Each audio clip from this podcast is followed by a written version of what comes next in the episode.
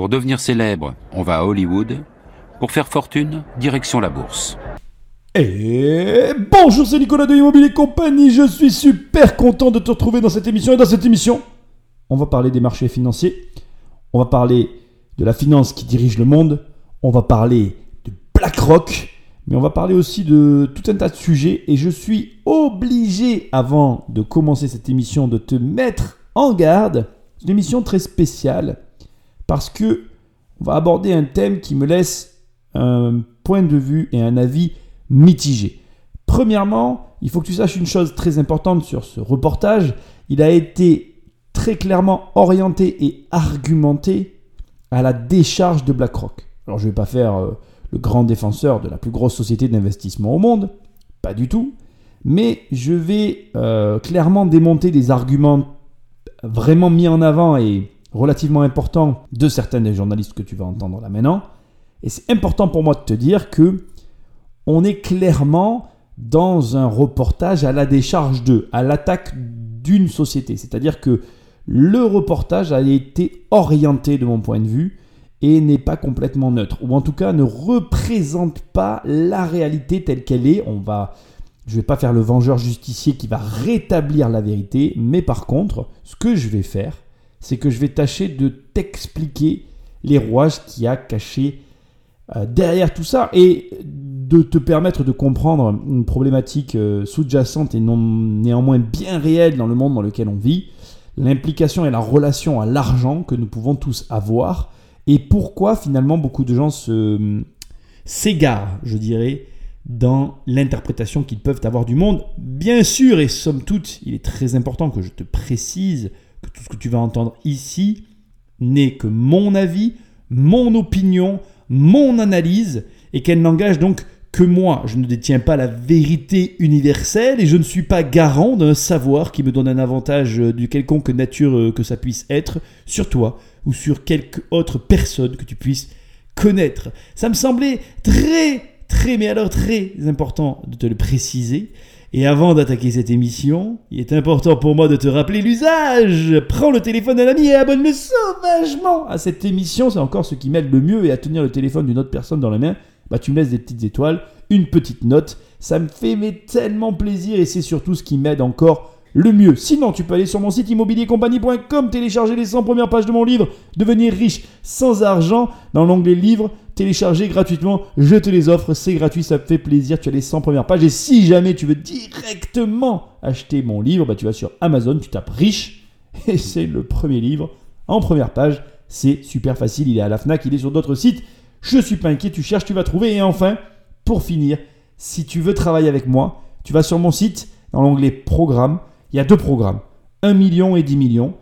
Avec le programme 1 million, je t'aide à avoir 1 million d'euros de patrimoine. Avec le programme 10 millions, je t'aide à en avoir 10. Et je peux t'accompagner de 0 jusqu'à 10 parce qu'il y a aussi un pack pour avoir les deux programmes si tu préfères. Bref, il y a tout ce qu'il faut. Il y a même un petit onglet où tu peux cocher et tu peux avoir un accompagnement one-to-one qu'avec moi. Je m'occupe de ton cas et je t'aide à passer à la vitesse supérieure. Allez, sans plus de transition, c'est parti, on attaque. On va prendre quelques parties de ce documentaire qui est somme toute relativement très long et on va petit à petit décortiquer plusieurs éléments. On va commencer par qu'est-ce que BlackRock? L'argent gouverne le monde. Personne n'en possède davantage que l'investisseur financier BlackRock. La société dispose de plus de 6 000 milliards de dollars d'actifs. Ils proviennent majoritairement de gros investisseurs mais aussi de millions de petits épargnants. Lorsqu'on brasse autant d'argent, on peut influencer des entreprises, des politiciens et même des États. Avec quelles conséquences pour nous tous? Pourquoi en sait-on aussi peu sur le plus grand des géants de la finance mondiale?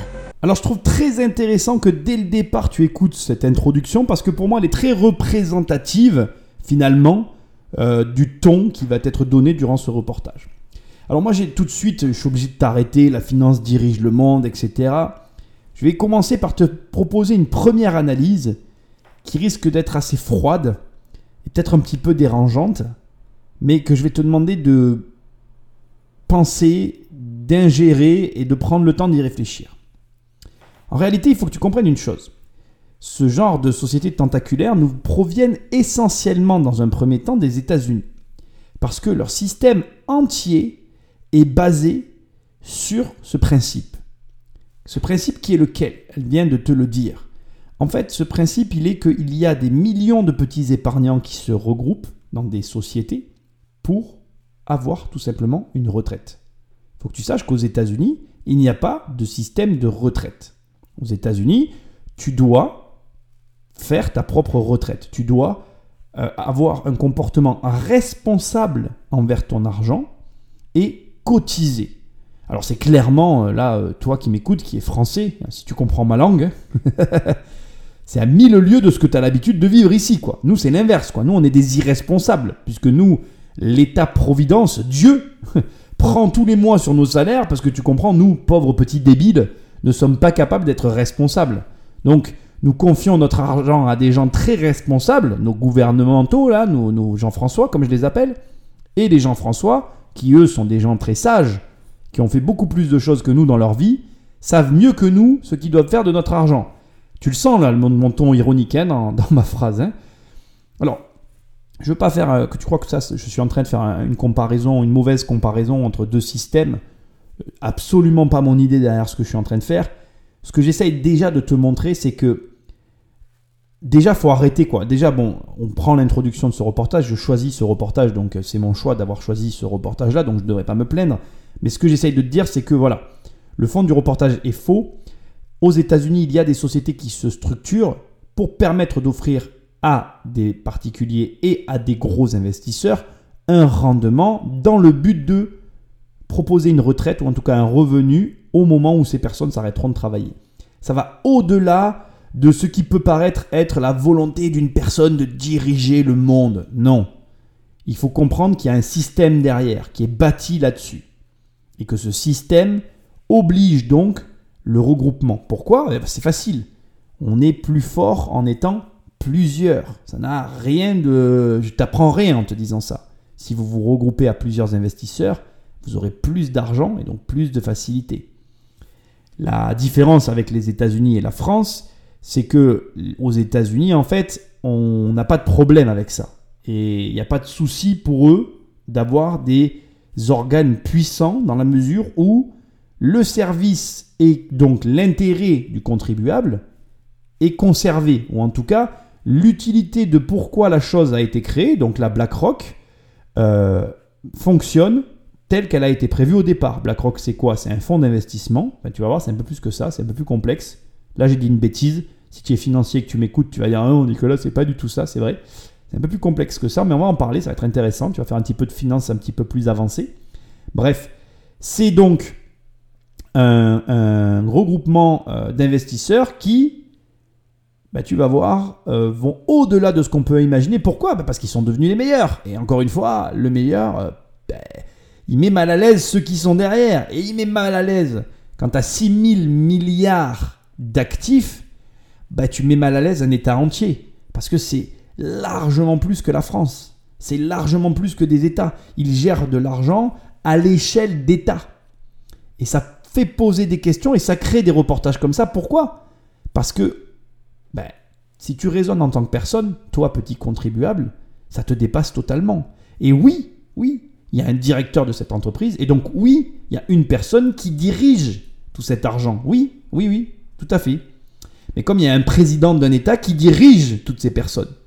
Et quand tu as un bilan d'une société comme celle-là qui dégage 6 000 milliards de dollars, enfin les, les fait transiter, pardon, parce que c'est réellement ça le terme, elle ne les dégage pas, elle les fait transiter. Cette société-là, elle ne peut pas être en faillite, sinon elle ferme. Par contre, tous nos États, eux, qui sont en faillite, là, on n'a pas des reportages euh, incriminatifs comme celui-là. Ça ne se dit pas ce que je viens de dire, mais tu comprends ce que je veux dire. On n'a pas des reportages d'attaques aussi virulentes sur nos États qui, eux, on leur octroie le droit d'être en, découvert, à déficit, mais je veux dire, c'est beaucoup plus grave de diriger tout un peuple dans le mur qu'une société comme celle-là qui est partie de rien, et tu vas le voir, elle est partie de rien, à des sphères aussi élevées. Alors, je ne vais pas refaire le monde, j'essaye juste dans ce préambule de te montrer que, encore une fois, tout n'est pas monté à l'endroit, ou tout n'est pas présenté dans le bon angle. Donc je te mets en garde, le reportage attaque. Moi, je vais monter, démonter, remonter ce qui va et ce qui va pas. On va essayer de s'orienter dans cette jungle. Je vais couper pas mal de passages parce que le reportage est très très, mais alors très très long. On va aller droit au but et on va chaque fois déconstruire les éléments. On y va, c'est parti. Comment fonctionne BlackRock? Qu'est-ce que c'est? D'où ça vient? Pourquoi? Où on va? Est-ce qu'on a quelque chose à craindre? Bref, Magneto, Patrick. Le siège de BlackRock, le plus grand investisseur financier du monde, se trouve sur la 52e rue à New York, en plein cœur de Manhattan. Non pas sur Wall Street, mais dans un quartier de bureaux ordinaire. L'édifice est ouvert au public. Le rez-de-chaussée abrite une boutique de design ainsi qu'un café. Un pianiste est là pour créer une ambiance raffinée. Une cascade artificielle et de la verdure forment une oasis de bien-être. Les bureaux de BlackRock se trouvent derrière cette imposante barrière. Le soir, les livreurs de repas se bousculent au portillon. Quand on travaille ici, on ne compte pas ses heures. Les affaires passent avant tout. À la tête de la société, Lawrence D. Fink, surnommé Larry, c'est le gestionnaire d'actifs le plus puissant du monde. Ses 14 500 employés brassent plus de 6 000 milliards de dollars. Aucune autre société au monde ne gère autant d'argent. Je sais que tu l'as remarqué et tu dois le savoir, mais l'argent, les personnes qui gagnent beaucoup d'argent sont discrets.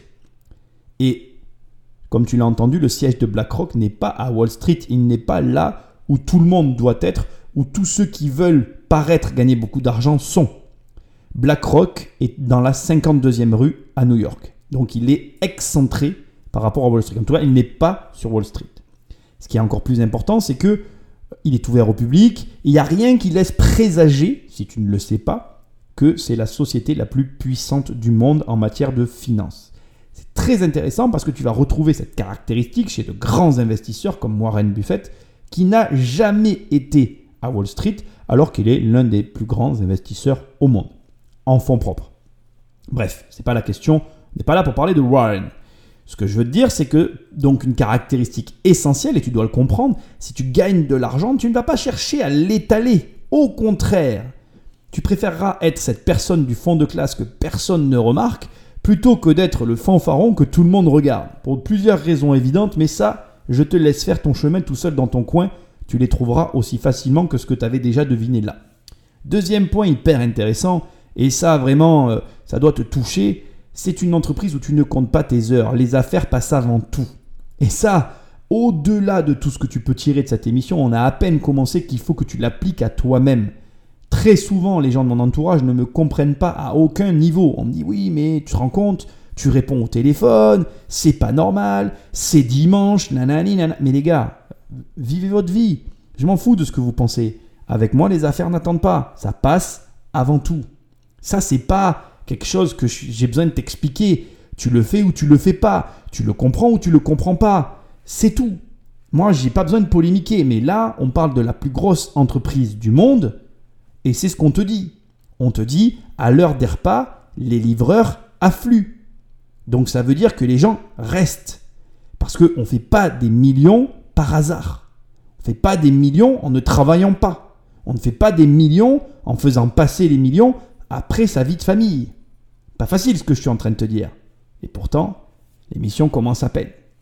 Et un dernier point qui doit t'interpeller, c'est 14 500 salariés pour 6 000 milliards d'argent qui passent entre ses mains ça fait quelque chose comme 400 euh, millions entre les mains de chacun des employés. C'est énorme.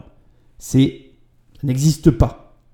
Donc ça te fait un taux de rendement par employé qui est juste euh, oufissime. En gros, en France, on te dit que euh, pour 150 000 euros sur un employé, tu arrives à peu près à gagner de l'argent. Maintenant, c'est plutôt 200 000, mais bon, bref, c'est ça, c'est pas ça la question. Ce que j'essaie de te montrer, c'est que aux États-Unis, ça marche pas pareil. Forcément, t'as pas les mêmes charges, mais c'est important de comprendre que on est face à une entreprise colossale. Tu as donc le nom du PDG de la boîte. Et maintenant, il est temps que je te mette le dernier coup d'épée qui va te finir de te faire comprendre la situation de ce à quoi on est confronté. Parce que pour le coup, le début du reportage représente, je trouve, assez bien la réalité de ce qui se passe dans cette entreprise. Un tel succès ne tombe pas du ciel. Il faut faire preuve de motivation, d'ambition, d'intelligence et d'un grand flair.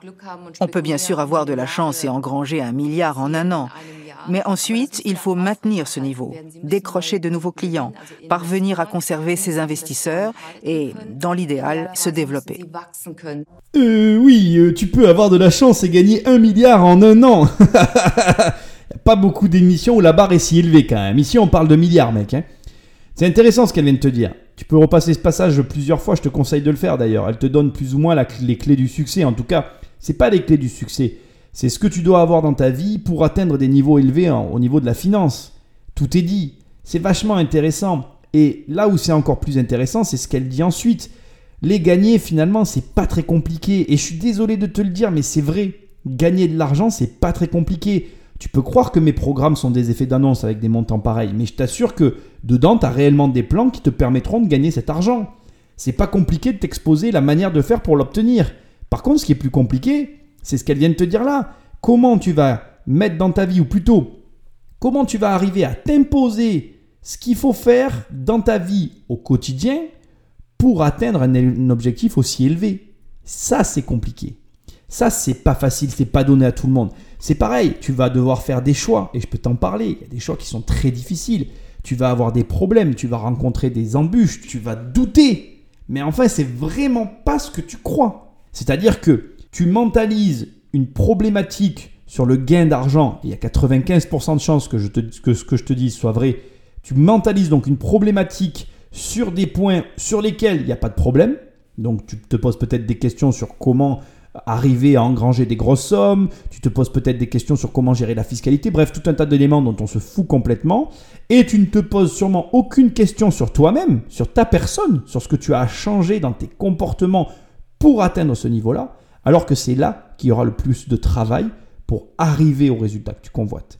C'est très souvent le cas, c'est très souvent en réalité dans tes comportements que réside la clé de la réussite et c'est très souvent dans tes comportements qu'il n'y a pas ce qui peut te permettre d'arriver à ce que tu vises comme résultat. J'espère que j'ai été clair. On continue. Garde ça en tête. Ce que vient de te dire cette nana, c'est une financière hein, qui a expliqué un petit peu que cette société, elle n'est pas là par hasard. Et je suis assez d'accord avec elle.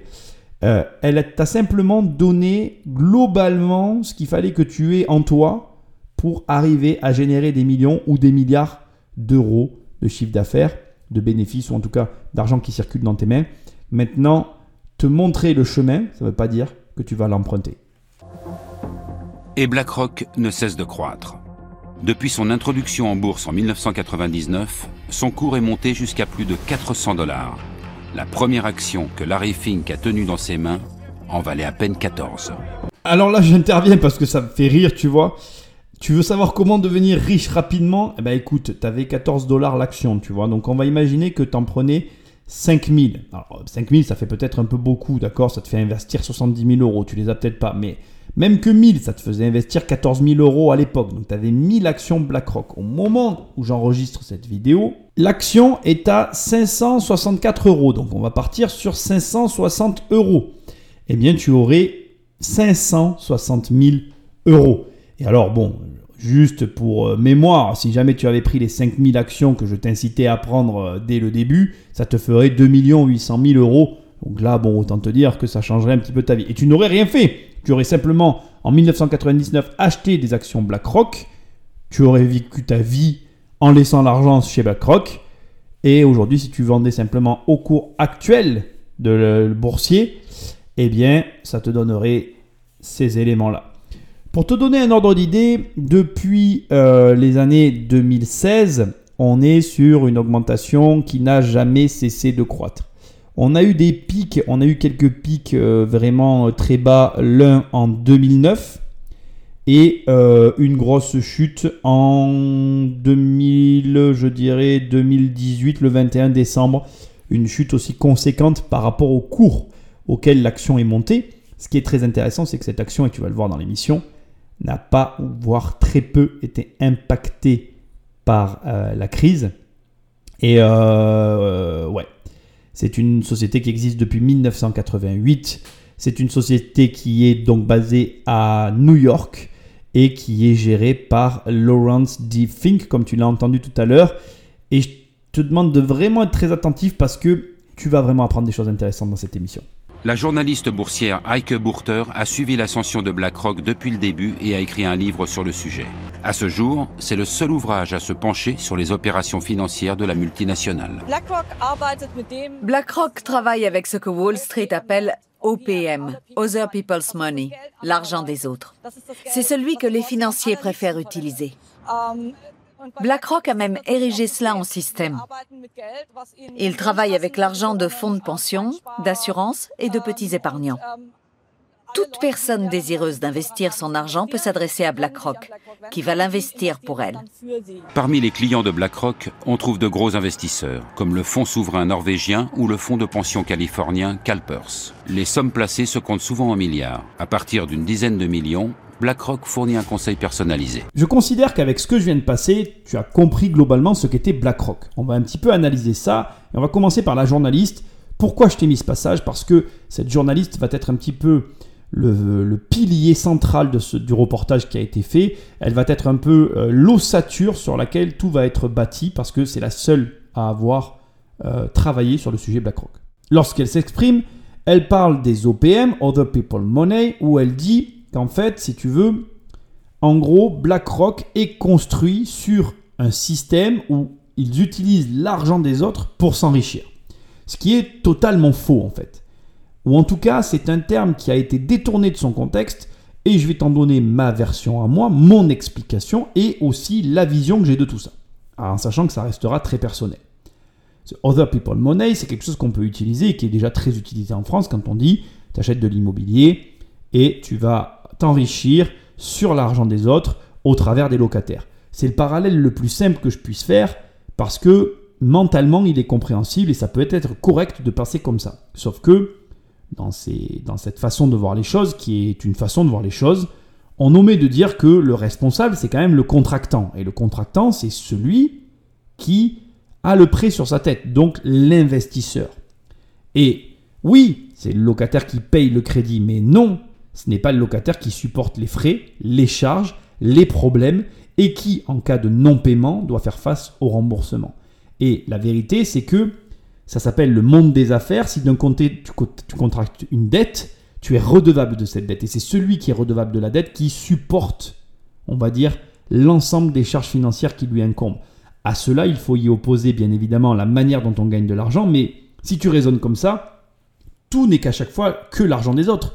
Si demain tu crées euh, un produit et que tu le vends, tu t'enrichis grâce à l'argent des autres. On peut multiplier ce raisonnement à l'infini pour tout type de société. Alors certes, il y a des gens qui vont me dire, oui, mais non, Nicolas, il y en a qui produisent de la valeur. Oui, mais enfin, à un moment donné, tu prends l'argent de quelqu'un d'autre pour t'enrichir. C'est valable pour tout ce raisonnement-là. C'est pour moi un raisonnement, euh, c'est l'ineptie en fait. Pourquoi? Parce que BlackRock te vend des actions. Et certes, il prend ton argent, mais en échange d'une action et d'un rendement il t'est redevable. Et donc il doit s'assurer qu'il va te rembourser. Il ne le fait pas, euh, comment dirais-je, à ton insu, il cadre le débat. Et bien évidemment, si avec ton argent, il gagne trois fois plus que ce qu'il s'est engagé à te rendre, eh bien il gagne de l'argent grâce à toi. Mais c'est le jeu. C'est parce que toi, tu ne veux pas le faire que lui le fait. Et c'est là que on va rentrer dans la deuxième phase de l'analyse, qui je trouve est encore plus intéressante, où quand on t'explique que si tu commences à placer plus de 10 millions dans cette entreprise, tu vas avoir un conseil personnalisé. Laisse-moi te dire une chose que tu ne sais peut-être pas. Mais aujourd'hui, pour rentrer dans une vraie banque privée, on te demande parfois 35 millions. Et là, tu te rends compte du malaise, du fossé qui va se créer. Ce qui veut dire que toi, avec tes 10 millions, tu ne vas pas avoir de conseils personnalisés dans beaucoup de banques. Tu vas rentrer dans des banques semi-privées, mais tu ne rentreras pas dans de la vraie banque privée. Et donc, tu comprends que BlackRock comble un besoin de marché, une valeur qui est libre, qui est utilisable. Cette valeur, c'est je vais conseiller des high-ticket clients et je vais leur permettre d'avoir accès à une forme de conseil auquel ils n'ont pas accès sur les, les, organismes de la place actuelle. Et tu ajoutes à ça la volonté du dirigeant d'être le meilleur, et tu commences à comprendre ce qu'est BlackRock. BlackRock, c'est un service qui est dédié à une clientèle d'investisseurs qui n'a pas le temps de s'occuper de ses placements, qui veut avoir une retraite parce que elle est située dans un pays, dans le monde où la retraite, c'est les personnes qui doivent se la faire et non les États qui la font pour les personnes. Et donc du coup, tous les paramètres sont réunis pour construire une entité financière d'envergure avec une influence qui va dépasser les limites du raisonnable. Sur ce point-là, je suis d'accord, mais le contexte nous a conduit à nous retrouver face à cette société. Et ce n'est en rien des OPM qui sont à la base de l'enrichissement de BlackRock. Non, c'est un système qui permet l'émergence de ces sociétés. Et BlackRock n'est pas la seule. Mais on va en reparler tout à l'heure. BlackRock gère également l'argent de petits épargnants. Pour eux, elle propose des fonds plus abordables appelés ETF. Vendus sous la marque iShares, ils constituent près d'un tiers des actifs de l'entreprise. Alors, c'est normal pour moi de t'expliquer ce qu'est un, ETF. Avant, je veux que tu comprennes une chose qui est très importante de mon point de vue, c'est que les marchés financiers, c'est un problème de vision et aussi de croyance. Je sais que ça paraît ouf de parler comme ça euh, de quelque chose d'aussi terre à terre que les marchés financiers. Je ne vais pas émettre de jugement sur le fait que tu achètes ou pas des ETF. C'est un choix qui te revient, qui t'appartient. Mais pour moi, un ETF, c'est un dérivé. Un dérivé, c'est quoi? C'est un dérivé d'une action. C'est-à-dire que c'est un produit qui est proposé par une personne qui te permet d'obtenir un résultat que tu ne pourrais pas obtenir avec une action simple. Je m'explique. En clair, un ETF, c'est en fait, comment je vais t'exprimer ça? Ça, c'est comme si tu achetais une part d'une société et cette société détient des parts de toutes les sociétés du 440. Donc, c'est-à-dire qu'en gros, tu prends le 440, notre 440 français, le Dow Jones, tu prends euh, le Nasdaq, bref, tu prends n'importe quel indice euh, boursier global et tu te dis, moi, j'ai pas envie de commencer à faire des recherches ou à travailler sur les actions qui composent le 440, le Nasdaq, etc. J'ai plutôt envie de euh, placer mon argent sur la globalité de ce qu'est le 440. C'est-à-dire que tu vas me dire, moi j'ai envie de pouvoir prendre des actions du 440. Une action 440. Donc une action qui aurait la particularité de détenir des actions dans toutes les actions qui composent le 440. Ça fait beaucoup de fois le mot action, je suis désolé, mais c'est ça. Donc en gros, un ETF, c'est ça. C'est un dérivé d'une. De, qui, enfin, c'est une société. moi, j'appelle ça des dérivés, parce que pour moi, c'est pas des actions. Tout ce qui n'est pas action, pour moi, c'est un dérivé. Bref, c'est ma vision des choses. Et, euh, et donc, en fait, c'est. C'est un produit financier qui détient des parts de toutes les sociétés qui composent un indice d'un des grands États mondiaux. C'est ça, un ETF.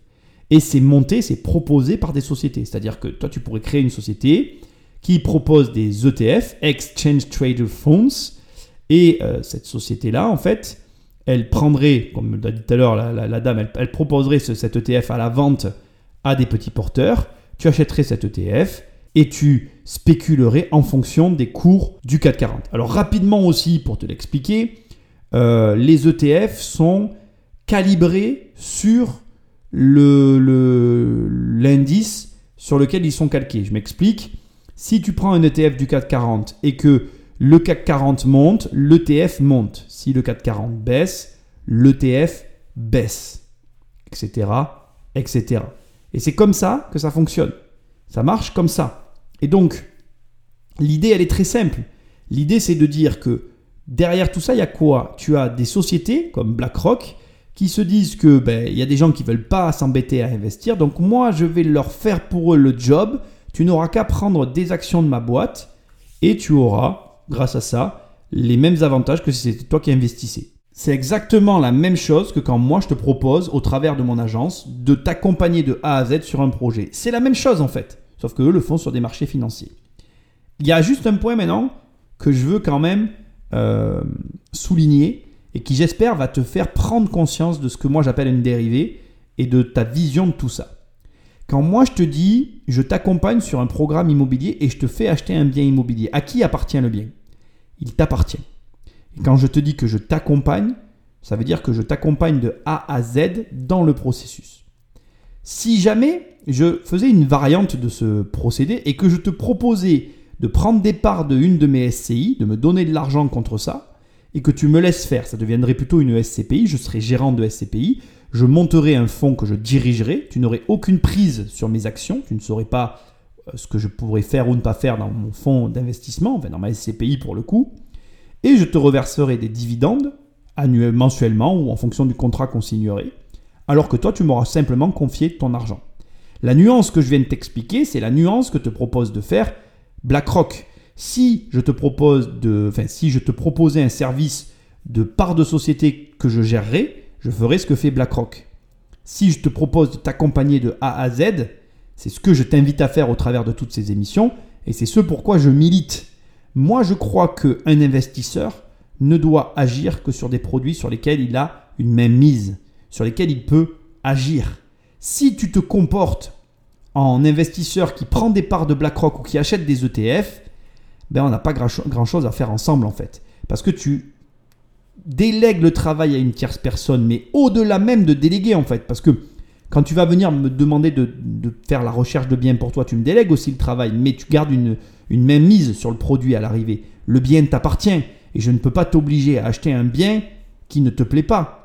Alors que si tu prends un ETF, tu subis à 100% les décisions de BlackRock. Si BlackRock dans l'ETF décide de mettre que des créances douteuses ou véreuses, bon tu verras après que c'est pas possible, mais imaginons qu'il décide de faire ça, ben tu les subiras parce que tu n'auras pas et à aucun moment eu la même pour prendre une décision au travers d'un ETF parce que l'ETF c'est en soi l'essence même de je donne tout pouvoir à la personne à qui je prends les parts de l'ETF, à qui je prends les ETF. Tu comprends ce que je veux dire? Donc c'est une mentalité, c'est un état d'esprit, une vision. Et c'est à toi bah, de savoir de quel côté tu te situes. Moi, tu sais de quel côté je me situe. À toi de décider si oui ou non tu adoptes la même philosophie que moi par rapport à tes investissements. Tu as le droit de ne pas être comme moi. Hein. C'est juste une analyse. Mais il faut que tu sois au clair avec tout ça. Il y a un dernier point que je veux quand même t'expliquer sur les dérivés, et c'est vachement important pour moi. Un dérivé, c'est j'emploie ce terme, c'est volontairement péjoratif. Pour moi, ça a la connotation de quelque chose de moins bien que l'original. Quand je dis que c'est un dérivé, pour moi, ça veut dire, enfin, j'entends ça quand je dis ça, je dis qu'en gros, l'original a plus de valeur que le dérivé. Dans ma tête, c'est comme ça que je l'interprète. Les actions ont donc plus de valeur à mes yeux que n'importe quel dérivé que tu peux me proposer. Donc, sois au clair avec ça. Encore une fois, je te critiquerai jamais si tu achètes des ETF. Il n'y a pas de problème, tu as le droit de faire ce que tu veux, tu peux même gagner de l'argent sur ce marché, tu as le droit. Mais pour moi, un vrai investisseur, il achètera des actions et pas des ETF.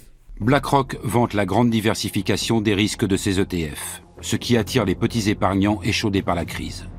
Mais certaines voix s'élèvent pour dire que la multinationale a trop d'argent qu'elle domine les marchés et pourrait mettre en danger l'ensemble du monde financier si elle se retrouvait en difficulté. Larry Fink réfute cependant ces critiques. The capital markets are the capital markets. I don't control the capital markets. The whole world controls the capital markets, all the participants. L'influence de Larry Fink sur les marchés est-elle réellement aussi faible qu'il le prétend? Il est permis d'en douter.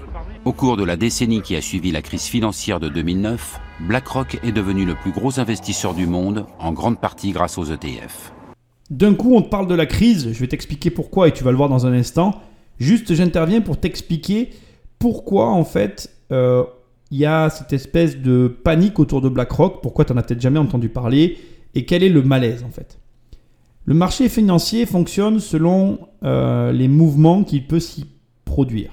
Donc ça veut dire que si demain, une personne qui a 6 000 milliards d'actifs, en tout cas, imaginons même tout simplement qu'il ait 6 000 milliards de dollars sur un compte, et qu'il décide de racheter en masse une action en particulier, il faut que tu comprennes que le mouvement à lui seul va créer des réactions en chaîne. Donc ça peut faire monter l'action de manière anormale, ça peut faire baisser d'autres actions, ça peut avoir des conséquences économiques. Le fond du problème qu'il y a derrière la finance, c'est que en réalité, la bourse telle qu'elle a été constituée, elle obéit à une règle financière. C'est-à-dire que s'il y a un mouvement financier trop important, eh bien, il y a des conséquences. C'est comme ça. C'est exactement comme quand tu rentres dans ton bain. On va imaginer que tu as une baignoire et que tu remplisses la baignoire à ras de ce qu'elle peut contenir en eau. Et que à ce moment-là, ta fille ou ton fils va rentrer dans la baignoire. Au vu de la corpulence de l'enfant, il y a de grandes chances pour qu'il ne se passe finalement rien. Parce que l'enfant est petit et que donc finalement, le fait que l'enfant rentre dans la baignoire, eh bien, le peu d'eau qui va être dégagé par la masse qui rentre dans la baignoire ne va pas faire déborder la baignoire. Maintenant, toi, tu vas rentrer avec l'enfant dans la baignoire. Et là, d'un coup, l'eau déborde. Et le fait que l'eau de la baignoire déborde, ça va créer en soi un problème dans ton logement. Tu es d'accord avec moi? Tu sais déjà, si tu imagines cette scène, que ben, euh, s'il y a un truc de branché, ben, ça, va ça, va, ça peut créer une hydrocution que l'eau peut s'infiltrer, faire euh, remonter le carrelage et se casser, qu'il peut y avoir des moisissures. Déjà, rien que sur ton logement, il peut y avoir des problèmes. Mais si tu habites dans un immeuble et qu'il y a un voisin en dessous, il y a des problèmes que tu n'imagines même pas qui peuvent arriver. Et c'est exactement ça de ce dont on est en train de parler en bourse. C'est-à-dire que quand il y a un mouvement trop important, quand il y a une masse d'argent trop volumineuse qui va se s'amasser sur des actions en particulier cibles, eh bien il y a des réactions en chaîne qu'on ne peut pas prédire en fait. Et ça, c'est un, énorme risque. C'est le problème du capital d'ailleurs. Ça, c'est un vrai problème et il n'y a pas de vraie solution. C'est d'ailleurs pour ça que quand les traders montent des positions, ils les montent petit à petit. On monte jamais une position d'un coup, c'est trop visible en fait. Ça fait trop l'éléphant qui sort de la forêt, quoi. C'est le meilleur moyen pour te prendre une balle, tu vois ce que je veux dire? Donc le malaise qui est souligné à cet endroit-là, c'est juste parce que on a une société qui détient le plus gros volume d'actifs et la plus grosse masse financière qui a jamais existé dans le monde, qui est réunie à un seul endroit, et on sait, on le sait, voilà, c'est tout, c'est de notoriété publique, que si une personne a plus d'argent que les autres, eh bien, c'est obligé que à l'arrivée, elle va avoir une influence sur les marchés financiers. Et ne pas le reconnaître, ben, c'est finalement un mensonge. Et c'est ce qu'on reproche au PDG. C'est qu'à un moment donné, il le sait pertinemment, en fait. Étant donné que c'est lui qui a le plus d'argent, pour aller finir avec les dernières images, et c'est la plus drôle, je sais pas si tu as déjà joué au poker ou si tu sais comment on joue au poker, mais il arrive à un point où il arrive à un moment dans le jeu où si c'est toi qui as le plus de jetons que toutes les personnes qui y a réunies autour de la partie, ben c'est obligé que tu gagnes, surtout si tu es stratégique en fait. Si tu sais comment marche l'argent, celui qui a le plus de jetons gagne forcément la partie. Après, à moins qu'il soit mauvais, mais ça c'est un autre problème. Et comme l'a dit on l'a dit au début de l'émission, t'as pas monté une entreprise comme ça en étant le plus mauvais. Donc, ce que j'essaye de te dire, c'est que il y a une crainte autour de BlackRock qui est justifiée, ne serait-ce que parce que c'est la société qui a le plus d'argent aujourd'hui dans ses caisses. Et ça, c'est un problème. Alors que la crise tient le monde entier en haleine, BlackRock rachète pour 13,5 milliards de dollars la filiale d'investissement de la banque britannique Barclays, ruinée. Une transaction colossale. Du jour au lendemain, BlackRock voit le montant de ses actifs doubler. Mais plus important encore, la société se lance dans la commercialisation d'ETF. Les ETF ont pris de l'ampleur après la crise. On a alors vu se développer la plus longue bulle financière de l'histoire qui ne cesse de grossir depuis maintenant une dizaine d'années. Et au cours de cette période, les ETF ont littéralement explosé. Et leur croissance se poursuit. Pas une fois ils n'ont été ébranlés deux choses très importantes et qui doivent être soulignées. On va commencer par la deuxième pour revenir à la première ensuite, parce que la première c'est de la stratégie. La deuxième c'est une alerte que je veux quand même te lancer. Je n'ai pas d'avis sur les ETF. Comme je t'ai dit tout à l'heure, tu as le droit d'en avoir, ça ne me gêne absolument pas. Mais là, tu viens d'entendre une information intéressante pour cette journaliste, c'est une bulle. Donc je t'invite à considérer tes positions si tu as des ETF, c'est quand même aussi mon rôle que de t'assister dans les investissements. Euh, fais attention. Parce qu'effectivement, euh, par rapport aux recherches que j'ai pu faire sur cette émission, c'est assez étrange de voir que comme ça, euh, les ETF n'ont jamais connu depuis, en tout cas la crise, de chute. Et je ne serais pas surpris, je ne cherche pas à prédire l'avenir, attention, hein, je ne sais pas ce qui va se passer, mais euh, il y a quand même des petites choses assez étranges. Alors, le reportage m'a mis, comment dirais-je, la puce à l'oreille, et il était très orienté, donc je pense que ça y joue beaucoup, je suis sous influence, donc il ne faut pas m'écouter complètement, mais sois vigilant quand même. Pour moi, je te l'ai dit, ça reste quand même du dérivé. C'est quelque chose que je n'ai pas euh, dans mes investissements. Je ne peux pas te conseiller d'avoir ça. Parce que pour moi, tu es largement aussi intelligent que ces sociétés pour arriver à faire des placements judicieux dans des, dans des, dans des sociétés. Et directement. Pour moi, prendre un ETF, c'est te dévaloriser. Dévaloriser ta valeur à toi intrinsèquement, je veux dire. Et ne pas faire confiance en ton intelligence. Mais bon, voilà.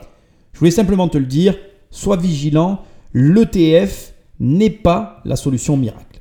Bon, maintenant venons au premier point qui est celui qui m'intéresse, mais pourquoi BlackRock a racheté Barclays? Aucune explication dans cette émission. Et moi, j'ai besoin de te donner tout ça parce que c'est de la stratégie d'entreprise et c'est hyper intéressant. Il faut que tu te remettes dans le contexte. Donc déjà, premièrement, au départ, BlackRock, euh, c'était avant la crise, était plutôt un institutionnel qui permettait à des fonds d'investissement américains et des États, donc sa clientèle, c'était essentiellement des institutionnels et des États, de placer leur argent. Ils n'étaient absolument pas présents sur le pan des particuliers. Ils ne pouvaient pas toucher des gens comme toi et moi. Après la crise, et j'ai envie de te dire sans surprise, le milieu bancaire a été ébranlé et la banque, la banque Barclays, que je connais très bien, qui m'avait démarché pour que je devienne leur client, une banque privée, euh, a, a, connu elle aussi la crise et s'est vue rachetée par BlackRock. Pourquoi BlackRock a racheté Barclays? Il y avait plusieurs raisons à ça. D'abord, et pour moi c'est un élément essentiel, Barclays ouvrait la porte du particulier à BlackRock. C'est une raison à elle seule qui a justifié, de mon opinion et de mon point de vue, la raison de la volonté de racheter cette société. La deuxième, le deuxième point, c'est que euh, lors de l'acquisition, les actifs sous gestion de BlackRock étaient de 2700 milliards de dollars et il est passé 1400 milliards plus 1250 milliards de dollars, soit il a ajouté à ces 2700 milliards de dollars d'actifs de, de gestion 2750 milliards de gestion avec une seule acquisition. Il a doublé son volume de gestion. Un peu plus que doublé puisque Barclays avait 2750 milliards de gestion. Et ça, c'est essentiel parce que quand tu as les moyens de doubler ton volume sur une acquisition, il faut la saisir, l'opportunité. Tu aurais fait pareil.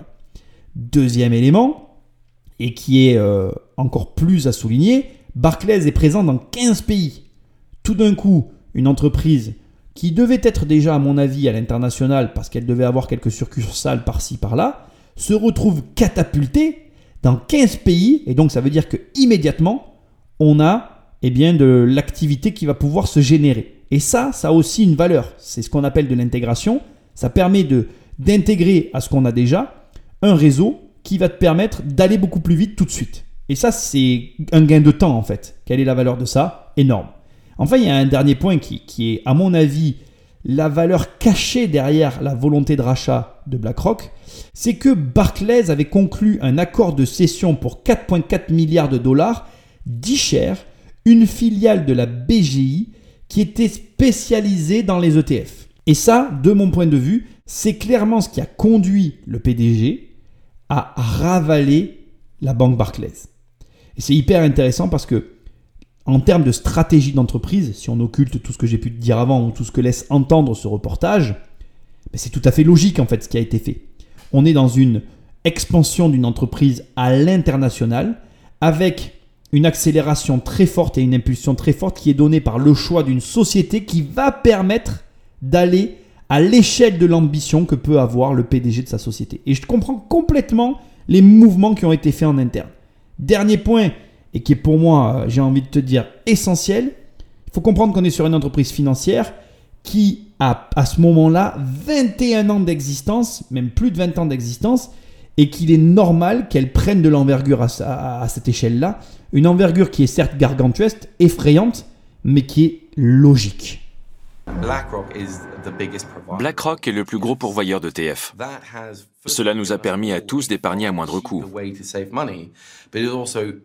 Mais l'énorme pression que cela a créée a contraint les gestionnaires d'actifs traditionnels à baisser leurs tarifs.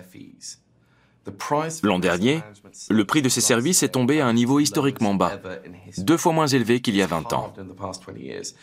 Tout le monde a fait d'énormes économies. Mais l'euphorie suscitée par les ETF retombe soudainement en 2015 lorsqu'une légende de Wall Street s'en prend par surprise aux produits phares de BlackRock. Sur le ton de la plaisanterie, Carl Icahn accuse devant les caméras Larry Fink et Janet Yellen, alors présidente de la Réserve fédérale américaine, de prendre le risque d'une nouvelle crise financière. Donc juste pour analyser ce passage et que tu fasses un petit parallèle avec la France, c'est intéressant. En 2015, la Banque de France avait fait une étude qui disait que les ETF rapportaient euh, moins 14% et que ça rapportait moins que les trackers ou que les indices boursiers. L'information avait été décriée par des acteurs du marché et je suis heureux de t'apprendre que tu peux même retrouver des ETF dans tes assurances vie ce qui est assez embêtant puisqu'il y a quand même des rapports qui circulent de faible rendement de ces supports euh, financiers. Bref, parlons pas de ça encore, je m'égare, je m'égare. Ce qui est amusant, c'est que euh, en France, juste pour ta culture générale, l'équivalent de BlackRock, ça serait euh, Lixior, L-Y-X-O-R, une filiale de la Société Générale qui propose, elle aussi, des ETF. Ce qui est intéressant, c'est ce que vient de te dire la personne qui t'explique que, euh, en gros, pour faire simple, euh, le, fait qu'il y ait de plus en plus de personnes qui se lancent dans les ETF et que ce soit plus ou moins, on ne le sait pas, mais éventuellement une bulle, les frais de gestion ont été divisés par deux euh, ces 20 dernières années, ce qui permet aux gens, et tu as entendu, alors c'est important que tu le mettes dans la tête, il a dit, ça nous a permis d'épargner à moindre coût. Faut que tu comprennes qu'aux États-Unis, quand on épargne, on ne met pas l'argent sur un compte. hein. Nous, les Français, on met l'argent sur des comptes. Bon, voilà, sans commentaire, tu sais ce que j'en pense. C'est la, c'est la pire des choses à faire.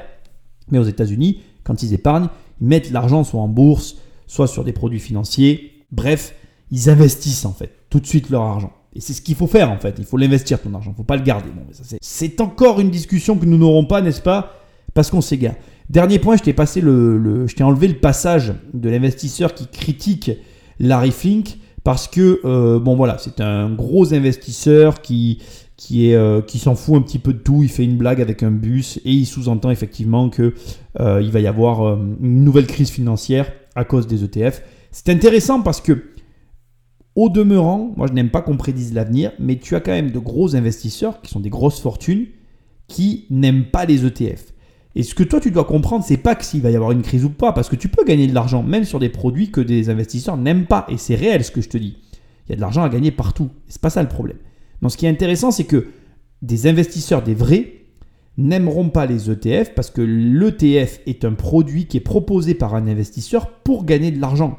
Et donc, l'argent est gagné par celui qui propose et pas par celui qui met l'argent.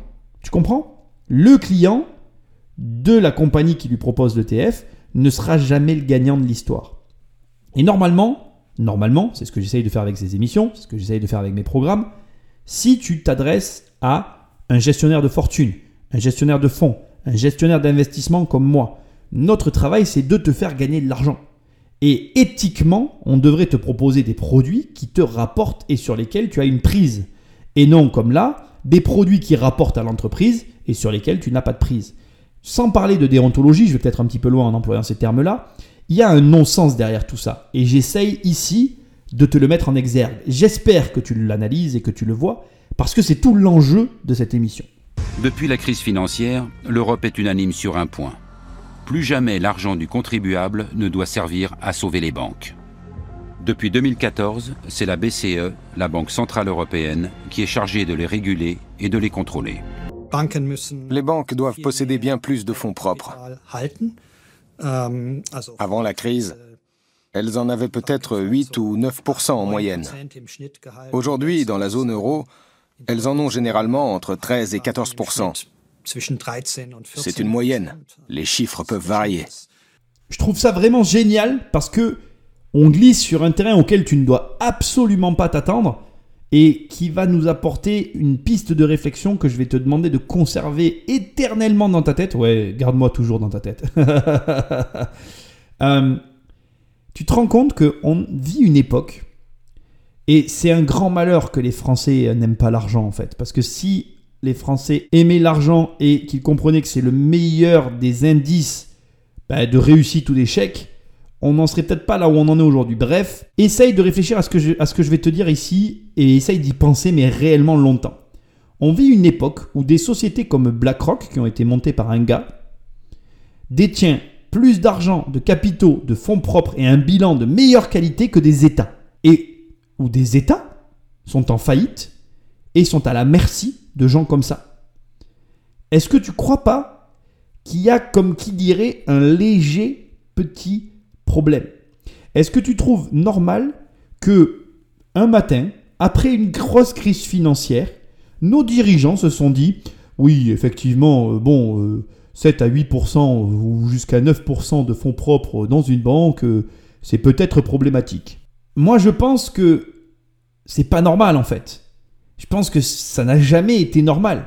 Toi, en tant que personne, euh, tu, tu peux pas vivre comme ça en fait. Tu pourrais pas vivre avec que 9% de fonds propres. Imagine que ton salaire, en fait, sur ton salaire, je sais pas, on va imaginer que tu gagnes 2000 euros, d'accord? On va dire que sur ces 2000 euros, en fait, tu gardes 180 euros, d'accord D'argent réel, et que tout le reste, tu le dilapides. Bah, très rapidement, il y aurait un problème en fait. Et donc, il y, a une anomalie quelque part dans ce système. Et c'est logique, je t'apprends rien.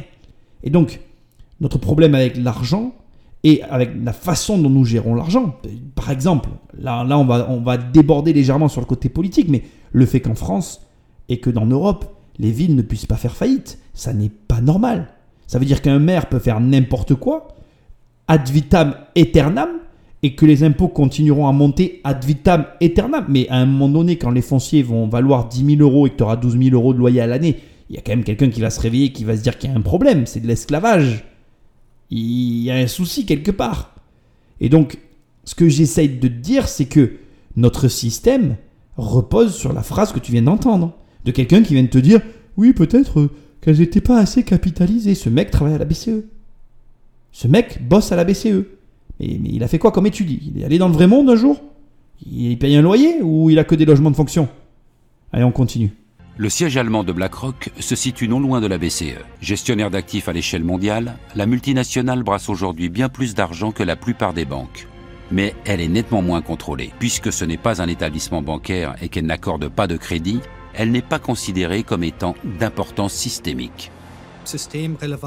On dit qu'un établissement présente une importance systémique dès lors qu'il est susceptible, en cas de difficulté, de provoquer dans le système financier un choc qui pourrait avoir un effet négatif sur l'économie réelle. Voilà comment je définirais l'importance systémique. BlackRock pourrait-elle être classée dans cette catégorie? Selon une étude du Conseil de stabilité financière, un organisme de surveillance créé par le G20 à la suite de la crise, les activités de BlackRock ont pris des proportions considérables. Si pour une raison quelconque ses clients venaient à vendre en bloc leurs ETF, tous les marchés boursiers pourraient être menacés, et dans leur sillage, des milliers d'entreprises dont les actions plongeraient. Les éléments que je viens de te passer t'évoquent peut-être la théorie du complot. Pourtant, on en est très loin. J'ai beaucoup de mal à t'analyser ce passage parce que, en réalité, ce que je vais vouloir t'apprendre ici, c'est assez complexe. Il va falloir que tu fasses preuve d'une vision globale. Premièrement, si tu as lu mon livre, c'est mieux. Dedans, je t'explique ma théorie des cercles avec des systèmes financiers. Là, je vais te faire un nouveau cercle qu'on va créer ensemble pour que tu comprennes ce qu'est un cercle ou un système et pour que tu comprennes ce qu'est un risque systémique. Parce que là, ça t'a été expliqué, mais je vais quand même me permettre de te le réexpliquer une seconde fois parce qu'il manque pour moi la base de l'explication, c'est-à-dire le système. C'est quoi un système? On va prendre la guerre. On va imaginer qu'un pays s'arme. Donc on va imaginer que la France commence à s'armer pour partir en guerre contre les Espagnols. On fait, une image, d'accord? Donc la France commence à s'armer. Donc ça devient, tu es d'accord avec moi, une menace pour les Espagnols.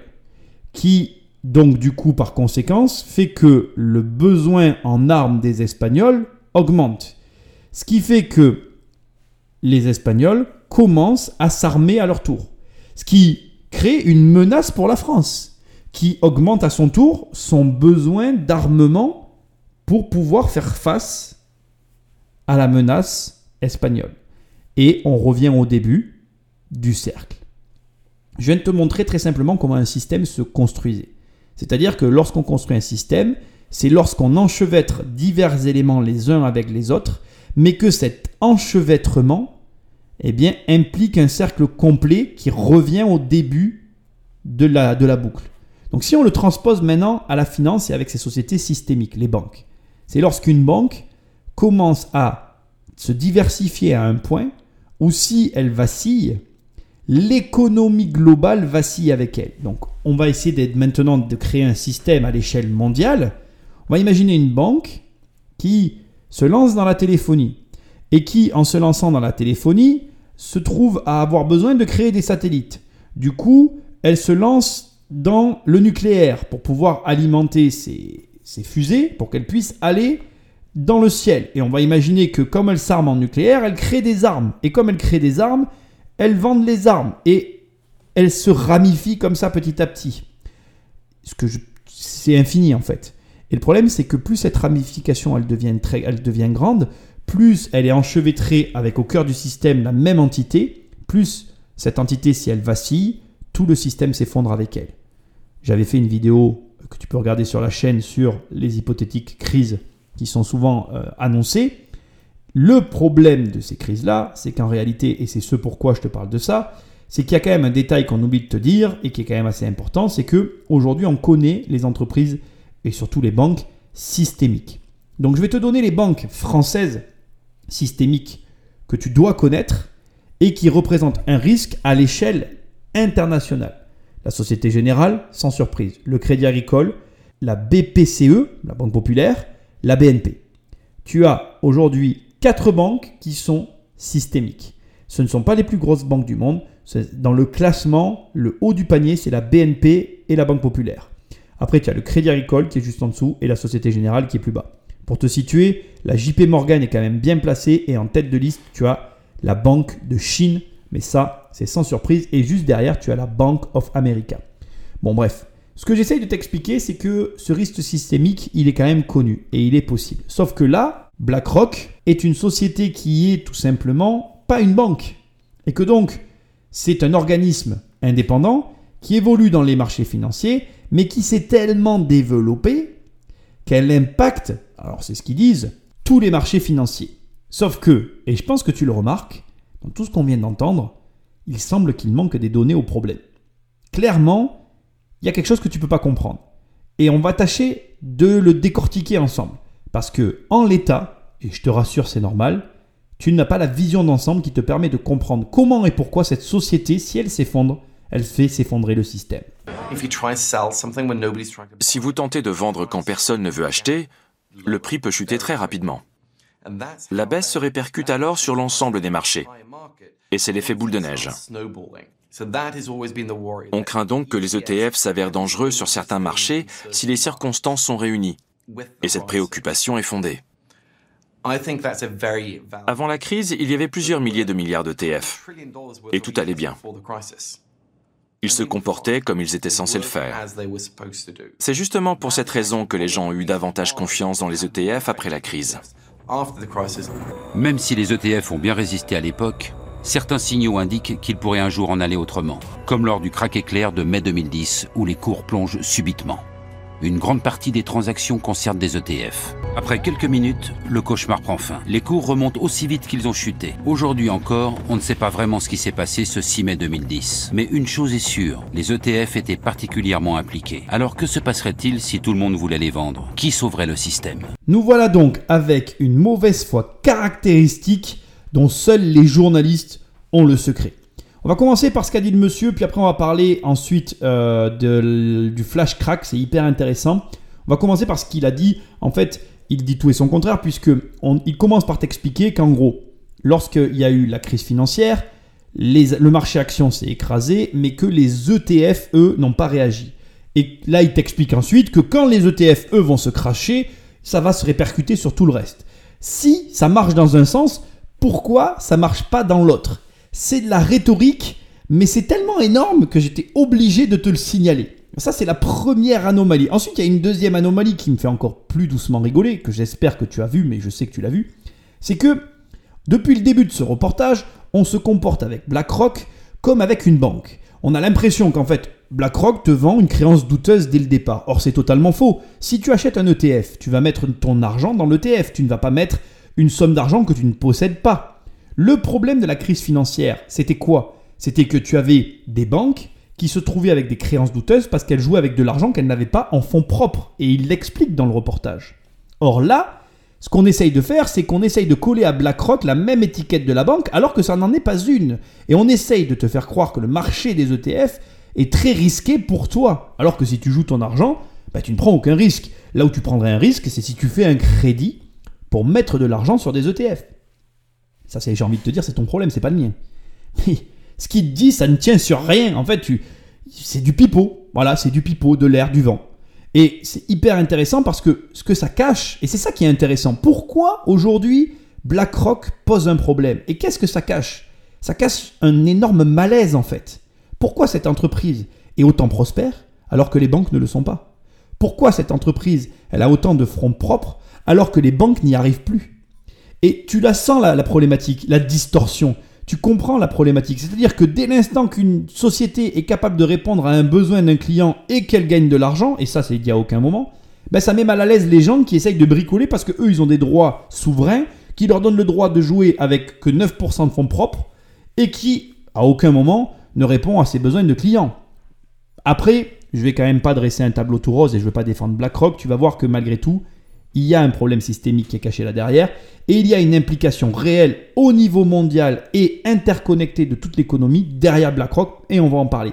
Mais ça n'est pas celui qui est mis en avant par cette personne. Et c'est ça qui me dérange. Maintenant, on va passer à la deuxième partie que je trouve hyper intéressante, le flash crack. Alors d'abord, c'est aussi une manipulation journalistique. on va prendre un élément extérieur au problème, on va le joindre au problème du documentaire pour créer en fait, ou en tout cas venir appuyer euh, l'argumentaire qu'on va donner, alors que l'un n'a rien à voir avec l'autre. Alors certes, les ETF ont été touchés, on va dire qu'il y a un lien, je ne vais pas dire que tout est faux, mais je vais t'expliquer ce qui s'est passé derrière ce flash crack. Il faut que tu saches que dans le reportage, à aucun moment on te l'explique. Donc je vais te donner toutes les explications. Il y a deux théories qui s'affrontent. Globalement, dans les deux théories, il y a quand même un élément qui ressort, les THF, le Trading Height Frequency, on va en parler. Et il y a quelques petits éléments. C'est parti, je t'explique. Rapidement donc, on est à l'ère du trading haute fréquence. Donc c'est quoi le trading haute fréquence? C'est en fait que finalement les robots vont remplacer les humains. Et contrairement à ce que beaucoup de gens ont pensé, on retrouve des robots là où on s'y attend le moins et là où on pensait en avoir, on n'en trouvera pas. Par exemple, je vais te donner un exemple tout bête. De manière tout à fait logique, la plupart des gens avaient tendance à croire que, par exemple, le métier de poubelleur allait disparaître, alors que le métier d'avocat ne disparaîtrait jamais, parce que c'est, on se dit euh, automatiquement qu'en fait, pour être avocat, il faut un cerveau et que du coup, c'est compliqué à remplacer, alors que pour être poubelleur, il faut des muscles et c'est beaucoup plus facile à, remplacer. Or, c'est totalement faux, c'est l'inverse qui se produit. En fait, on va facilement remplacer les avocats et très difficilement remplacer les poubelleurs. Bref, revenons au problème. Du coup, ben, les traders sont remplaçables, puisque si les avocats sont remplaçables, les traders le sont aussi. Du coup, je vais pas te mentir, le travail que je fais moi aussi, il est remplaçable, parce que c'est du travail de recherche, et un robot peut faire la recherche, et après le robot peut très bien lire des notes qu'il aurait préécrites. Finalement, ce que tu penses qui est remplaçable n'est pas ce qui va être remplacé, et ce que tu penses pas qu'il le sera ne, ne, le deviendra pas. Bon bref, t'as compris, c'est compliqué, on, s'égare, comme d'habitude. Bref, revenons au mouton. Les traders sont remplaçables parce que les traders peuvent passer maximum 70 ordres par jour sur un seul marché. Alors qu'aujourd'hui, un robot trader peut passer 1 million d'ordres par jour sur 5 marchés différents. Juste ouf quoi. Et donc, je vais faire très rapidement parce que sinon l'émission va durer des heures et c'est déjà le cas. Juste pour te donner un ordre d'idée, un robot trader trade sur une microseconde, soit 0,0000001 seconde, un truc que tu pourras jamais faire. Et il faut que tu saches que juste en 2015, le marché du robot trader aux États-Unis a représenté 3,7 milliards de dollars de bénéfices. Donc ça veut dire qu'il y a des robots en 2015 qui ont rapporté à des gens 3,7 milliards de dollars de bénéfices. Si tu m'écoutes que tu es dans ta bagnole, que tu veux gagner beaucoup d'argent, que tu veux devenir riche en un an, tout de suite, si tu veux savoir comment faire, je vais te donner le truc. Tu arrêtes tout ce que tu fais, tu apprends à programmer, tu programmes un robot trader et tu gagnes des milliards. Voilà, je te l'ai dit, c'est comme ça. Ok? Donc ça, c'est le marché du trading, du robot trading. Le crash, le flash crack qu'il y a eu, donc je te l'ai fait très très court, tu feras des recherches là-dessus. Il a été donné, enfin il a, été déclenché par un robot trader qui a tout fait dérailler. Pourquoi? Parce que ce robot trader avait ordre de vendre en même temps, d'accord 3000 contrats d'un seul coup. Donc qu'est-ce qui s'est passé en fait? Le robot trader passe l'ordre de 3000 contrats à vendre d'un coup. Tous les robots traders des autres firmes ont eu peur d'une baisse et ont donc tous vendu en masse la même chose. Et donc, sans que personne puisse intervenir, puisque c'était des robots, personne n'a pu arrêter le cycle infernal. Conclusion, mini crash en quelques minutes. Donc qu'est-ce qu'ils ont fait à la bourse de Chicago? Ils ont tout débranché pendant 5 secondes pour arrêter les robots traders. Donc 14 minutes de flash crack. Et dans le lot, tu as eu 150 millions d'euros de pertes pour des investisseurs suite à ce flash crack. Ça, c'est la première théorie que je vais te donner. Il y a une deuxième théorie qui a été, euh, qui, enfin une deuxième théorie, c'est pas des théories, hein, c'est des éléments que tu peux trouver si tu fais des recherches.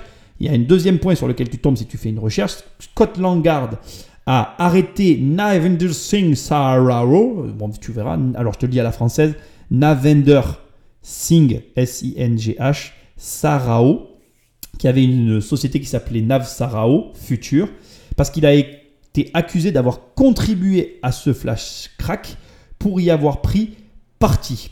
Donc en fait, il se trouve que, pour te la faire très très très très très courte, et j'arrête avec ça, il se trouve que lui, il a fait aussi des ventes de 62 000 contrats sur Imini et qu'il a empoché 3,5 milliards de dollars. Donc tu te rends compte qu'en fait finalement on se retrouve avec les mêmes montants, que derrière tout ça il y a des robots traders, puisque là aussi c'est une firme de e-mini, c'est une firme de, e, de robots traders, e-robots, de robots traders, et que donc derrière tout ça il y a une manipulation volontaire par une personne pour empocher l'argent.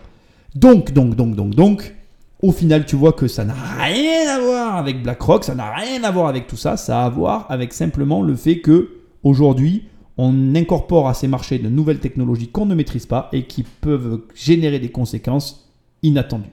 Maintenant, la question de la fin du reportage, de ce que je viens de couper, persiste. Faut-il réguler les ETF J'en sais rien. En l'absence d'un régulateur, cela pourrait devenir problématique, car personne ne serait là pour les tirer d'affaire. S'ils étaient adossés à une banque, elle interviendrait sans doute. Mais un établissement non bancaire, lui, n'en aurait pas les moyens. Une simple société de gestion ne dispose pas de suffisamment de fonds propres. Les fournisseurs d'ETF devraient-ils donc aussi constituer des réserves comme les banques? Ils disposeraient alors de moins d'argent pour spéculer et de moins de possibilités de faire des profits. Un scénario cauchemardesque pour les gros gestionnaires d'actifs comme BlackRock. Pour ne rien arranger, une étude internationale réalisée par des universitaires et publiée juste après enflamme la discussion sur l'importance systémique de BlackRock. L'un des auteurs enseigne à l'université McGill de Montréal. Je ne sais pas si notre étude prouve son importance systémique. En tout cas, elle indique que nous devons repenser le problème de la stabilité des marchés financiers. Il ne faut plus seulement réguler les banques, que l'on sait réglementer car on connaît très bien les risques qu'elles peuvent présenter, mais aussi les autres instituts financiers. La vraie question, moi, qui me vient, c'est qu'est-ce qui est le plus dérangeant Est-ce que c'est plus dérangeant que des sociétés non financières, non régulées, arrivent à s'enrichir plus que ceux qui devraient être les plus riches Ou est-ce que, effectivement, et ils ont raison de soulever le problème, le fait qu'ils soient non régulés, qu'ils puissent spéculer à tout va, fait qu'ils deviennent dangereux N'est pas la réponse. Mais je me rappellerai toujours d'une histoire que me racontait mon prof d'histoire, Géo, euh, quand j'étais lycéen. Je te la fais très courte, hein, parce que je sais que c'est long. Mais j'ai envie de te raconter l'histoire de Nicolas Fouquet. Je sais pas si tu sais, mais Nicolas Fouquet fut destitué et arrêté sur l'ordre de Louis XIV pour malversation condamné à la confiscation de ses biens et banni du royaume. Il fut même emprisonné à vie. Le vrai fond du problème de Fouquet, c'est qu'en fait, eh ben, tout simplement, il était devenu plus riche que le roi. Sa fortune était considérable et il était une menace pour le roi de France. Et j'aimerais juste que dans un coin de ta tête, tu gardes cette espèce d'histoire parce que quand je vois des gens qui deviennent plus riches que des États, je ne peux m'empêcher de penser que les États sont un petit peu gênés au niveau des encolures. Qui a peur de BlackRock? Les résultats n'ont a priori rien d'extraordinaire. Dès que BlackRock investit sur les marchés avec ses ETF, on constate un net retrait des autres investisseurs. Visiblement, la simple présence de la multinationale inquiète les autres gestionnaires financiers. L'explication est explosive. Ils craignent à l'évidence que BlackRock et les autres géants du secteur soient subitement obligés de retirer leurs gigantesques investissements. Le problème, c'est que si mes investisseurs viennent me voir pour me dire que la valeur de leur portefeuille a chuté et qu'ils voudraient récupérer leur argent, je dois revendre leurs actions alors même que leur prix est à la baisse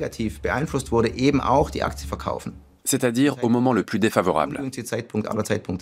Tout le monde à la bourse craint une telle situation. Le sauf-qui-peut général tant redouté ne se ferait pas attendre. Un tel mouvement de panique pourrait alors s'avérer d'importance systémique. Les cours plongeraient, les investisseurs perdraient des milliards et les sociétés cotées subiraient d'énormes pertes. Le système imploserait. Les géants comme BlackRock emporteraient tout dans leur chute. Et qui sera là pour récupérer les ETF Qui les achètera s'ils sont en train de plonger? Qui?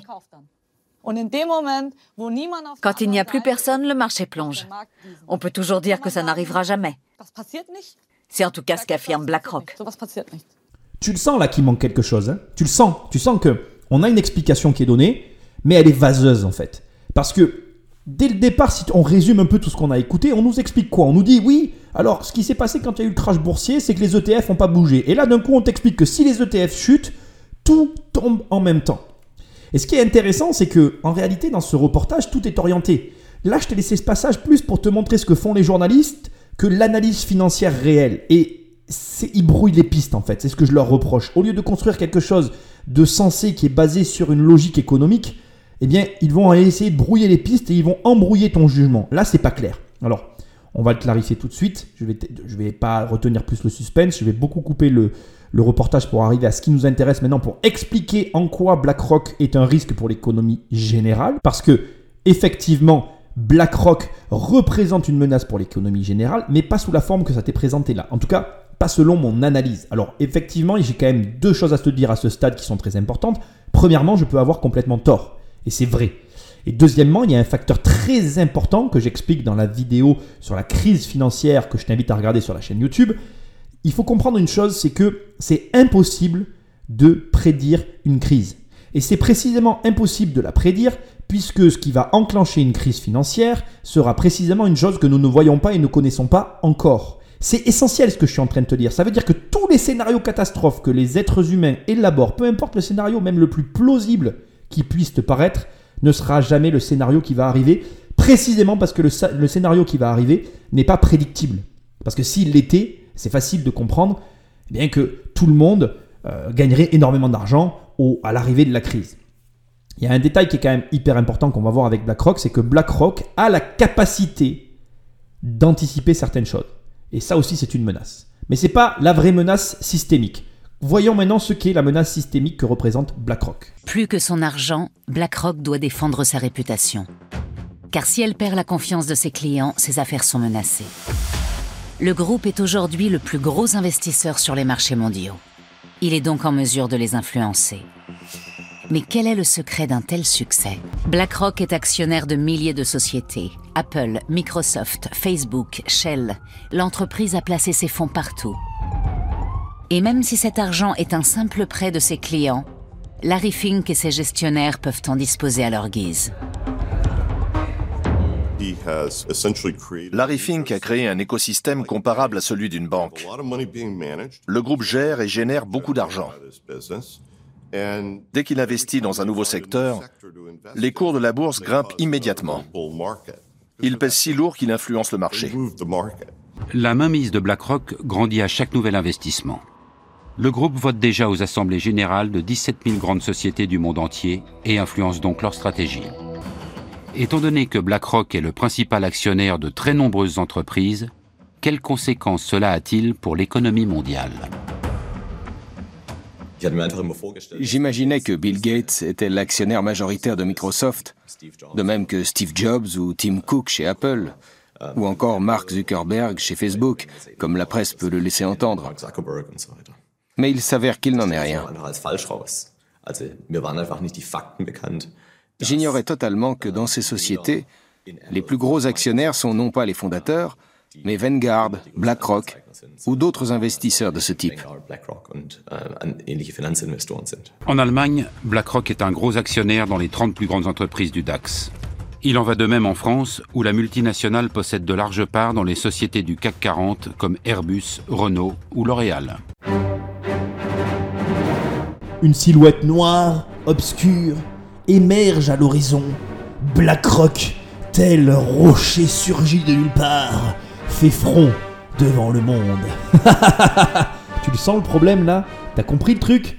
Alors si je suis pas d'accord avec l'ensemble du reportage jusqu'à ce point, sur ce point, on va basculer de l'autre côté et je vais donc maintenant étayer mon raisonnement pour que tu comprennes où je veux en venir.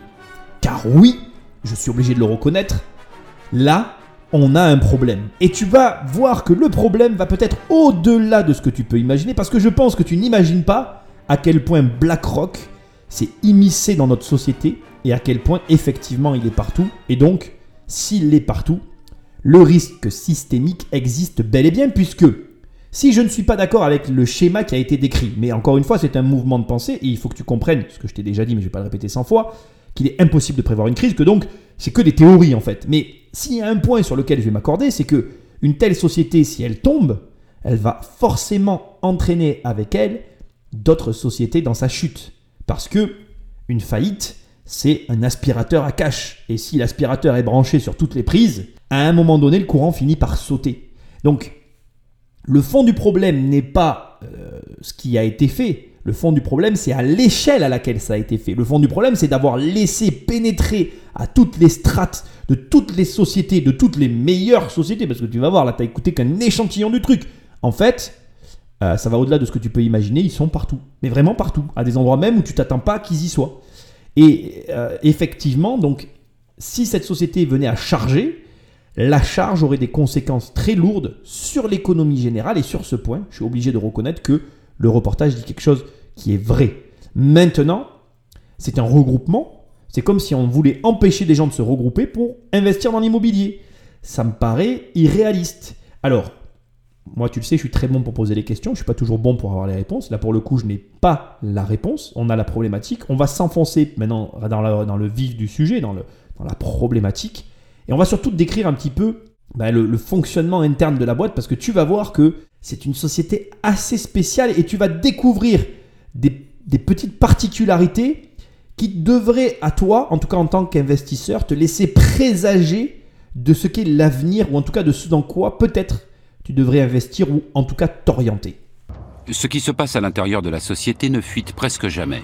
Suivant l'adage, discrétion est mère de confiance. Mais qu'est-ce que BlackRock a de plus que les autres? La réponse se trouve à 1300 km au nord de San Francisco, près de la frontière américano-canadienne. Wenatchee est une petite ville de 30 000 habitants. Le climat y est propice à la culture des fruits. Wenatchee s'est autoproclamée capitale mondiale de la pomme. Mais sa principale source de revenus provient d'ailleurs. Microsoft, Yahoo et d'autres y sont implantés car le barrage de Rocky Ridge leur fournit de l'électricité relativement bon marché. Exception faite des vergers, c'est assez désert. Et au milieu de ces pommerets se trouve aussi BlackRock. Dans ce qui ressemble à des entrepôts se cachent les serveurs informatiques du plus grand investisseur financier du monde. Jour après jour, ils explorent le monde numérique à la recherche de tout ce qui pourrait être utile pour l'industrie financière. Le moindre mouvement boursier, la déclaration la plus anecdotique d'un ministre, tout est enregistré par les ordinateurs de BlackRock. La popularité des actions sur les réseaux sociaux sert également à évaluer la valeur des placements. Et tout cela sans intervention humaine. BlackRock a développé son propre programme d'analyse surnommé Aladdin, une intelligence artificielle qui prend de nombreuses décisions toute seule. Plusieurs données hyper intéressantes viennent de t'être révélées.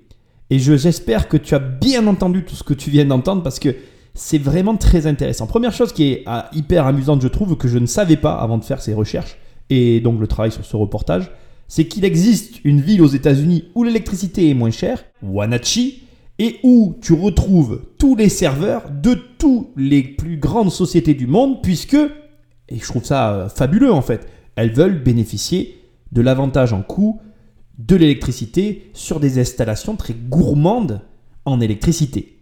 Alors déjà, j'ai un truc à te dire en fait. Une société qui fait des milliards cherche à faire des économies sur de l'électricité. Si demain ou si un jour quelqu'un te dit que tu es radin pour je ne sais quelle raison, la radinerie, ça n'existe pas. Parce que si une entreprise qui fait des milliards cherche à faire des économies de coûts sur de l'électricité, si ça, c'est pas la radinerie à l'état pur, je sais pas ce que c'est. Mais en réalité, c'est logique. La radinerie, ça n'existe pas. C'est de l'optimisation. Et si l'optimisation n'existait pas, ben, y a, ben, voilà, je veux dire, il n'y aurait pas des, notions de coût, d'échelle, etc. Les entreprises n'existeraient pas. Bon, bref, je m'égare, mais tu comprends ce que je veux dire. Ce que j'essaye de te montrer, c'est que c'est super amusant de voir que toutes les sociétés qui aujourd'hui ont compris la valeur de la data se retrouvent en un seul et même point pour valoriser ou en tout cas diminuer un coût fixe qui est l'électricité, parce que à certains endroits, pour des raisons, euh, ben, là c'est un barrage, donc des raisons naturelles, eh bien le coût de l'électricité est largement moins cher ici qu'ailleurs. Donc premier point hyper important, si des entreprises multimilliardaires, parce que 6 000 milliards c'est même difficile humainement à imaginer, si une entreprise de cette échelle-là, elle chasse le coût, ben, tu dois en tirer quoi comme conclusion? Toi aussi tu dois chasser les coûts dans ton organisation qui sont inutiles.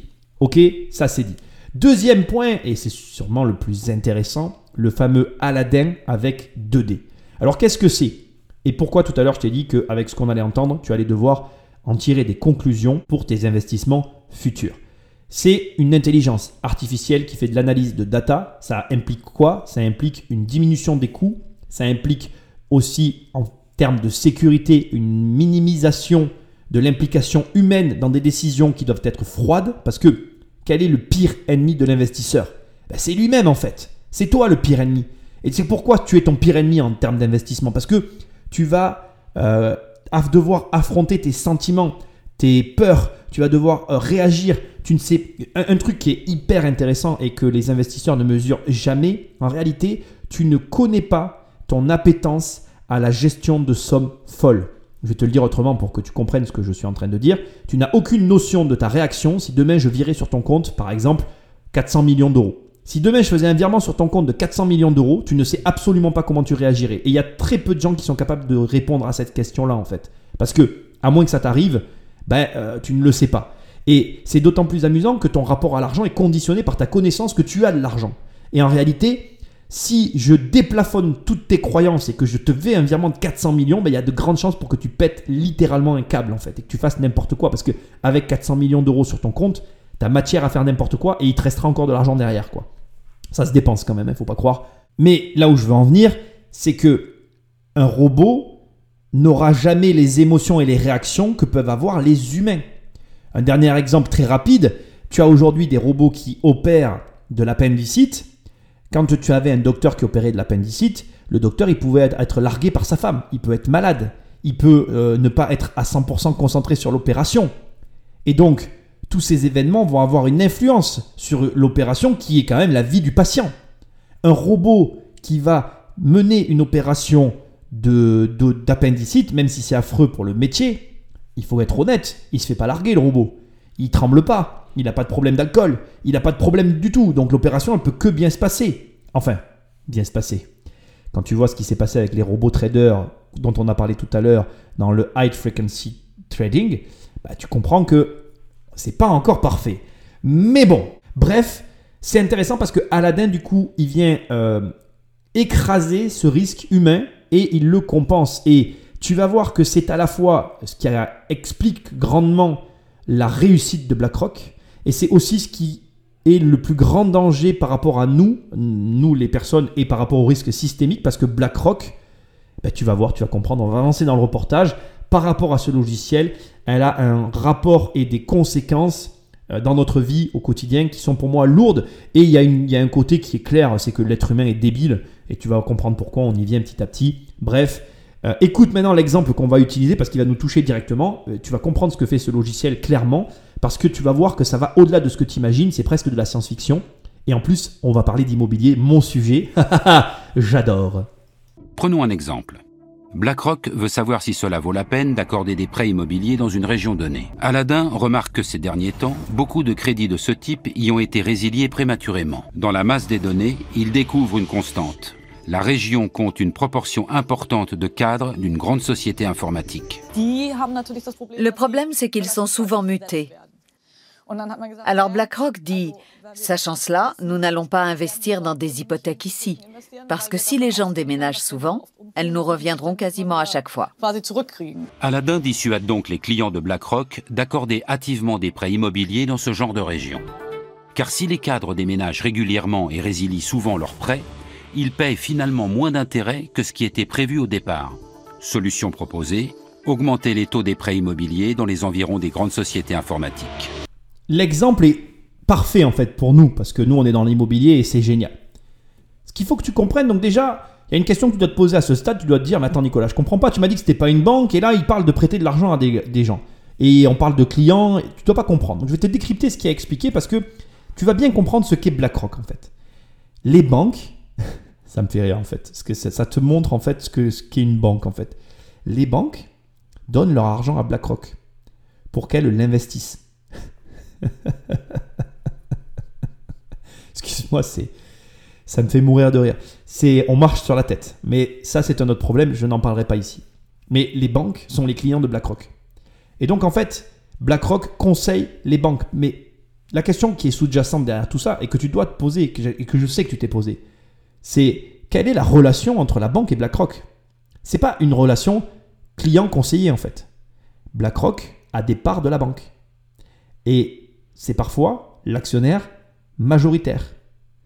Donc c'est pas un rapport réellement client-conseiller. C'est du conseil plus plus plus. C'est du conseil euh, fortement incitatif. si, imaginons, imaginons hein, rapidement, tu crées ta boîte, d'accord? Tu la crées. Et bah, tu me dis, bon, Nicolas, j'ai besoin de 50 000 euros.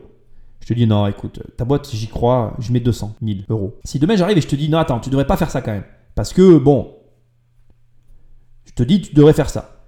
J'ai mis 200 000 balles dans ta boîte. Et je suis du coup actionnaire à 40%. Et tu en as 60. Oui, tu n'es pas obligé de m'écouter. Enfin, si je me retire, euh, faut que tu me payes. Tu le sens Le problème Donc tu vois, client, oui, mais non. oui, mais peut-être pas que client en fait. Il y a un stade au-dessus. Et là, on rentre dans la vraie fond du problème. Parce qu'en plus, comme ce sont les plus gros, les plus lourds, il y a de grandes chances pour qu'ils soient aussi infiltrés chez ton concurrent. Alors, infiltré, c'est pas le bon terme, c'est qu'ils soient investis chez le concurrent. Et que ce tu sais ce qu'ils disent à toi, mais tu sais pas ce qu'ils disent à lui. Mais eux, et c'est là où ça, ça nous met mal à l'aise, eux, BlackRock, ils savent ce qu'ils disent aux deux. Tu commences à comprendre le problème? Et là, il y a un vrai problème, on est d'accord. Maintenant, revenons à la partie immobilière, parce que là, ça va être vraiment intéressant, c'est le cœur de mon métier, c'est super intéressant. BlackRock, ils font une erreur quand même. Et l'erreur, tu, tu peux en tirer parti. Parce qu'aujourd'hui, BlackRock, c'est clairement un algorithme. Et c'est un algorithme, comme tu viens d'entendre, froid, qui va prendre du jugement. Est-ce que parce qu'une ville, aujourd'hui, qui a un fort taux de déménagement, avec un turnover élevé chez des cadres, est une mauvaise ville? Ah non, pas du tout. Est-ce que dans cette ville, il n'y a pas quelques bâtiments qui ont une valeur exceptionnelle et qui continueront d'attirer toujours autant les personnes qui veulent vivre à l'intérieur? Ben non, en fait, ça continuera. Une ville, ça reste une ville. Il y aura toujours des bons emplacements et des mauvais emplacements. Et un robot ne pourra jamais comprendre ça. Parce que le robot, justement, est dénué de sentiments.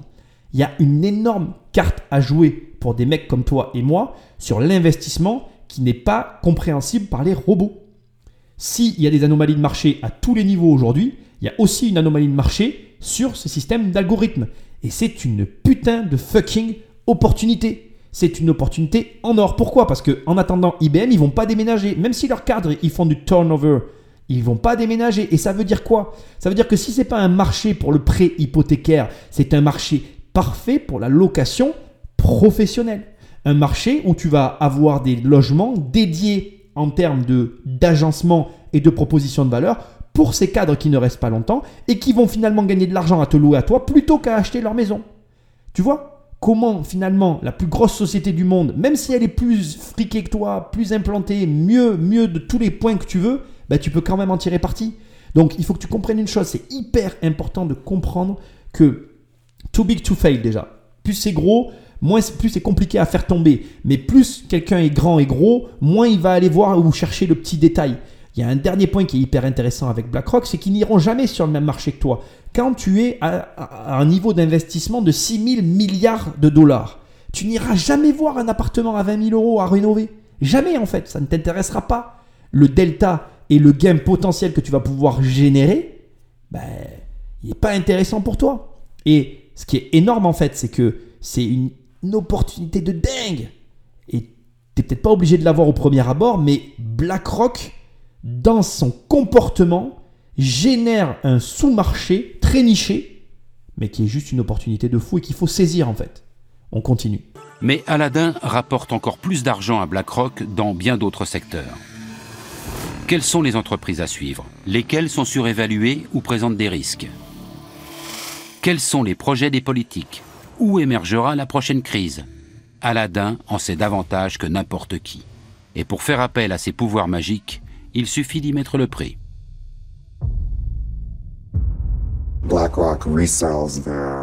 BlackRock conditionne les informations qu'elle collecte en fonction des besoins et les revend à de très grosses entreprises qui pourront ainsi gérer leurs propres actifs.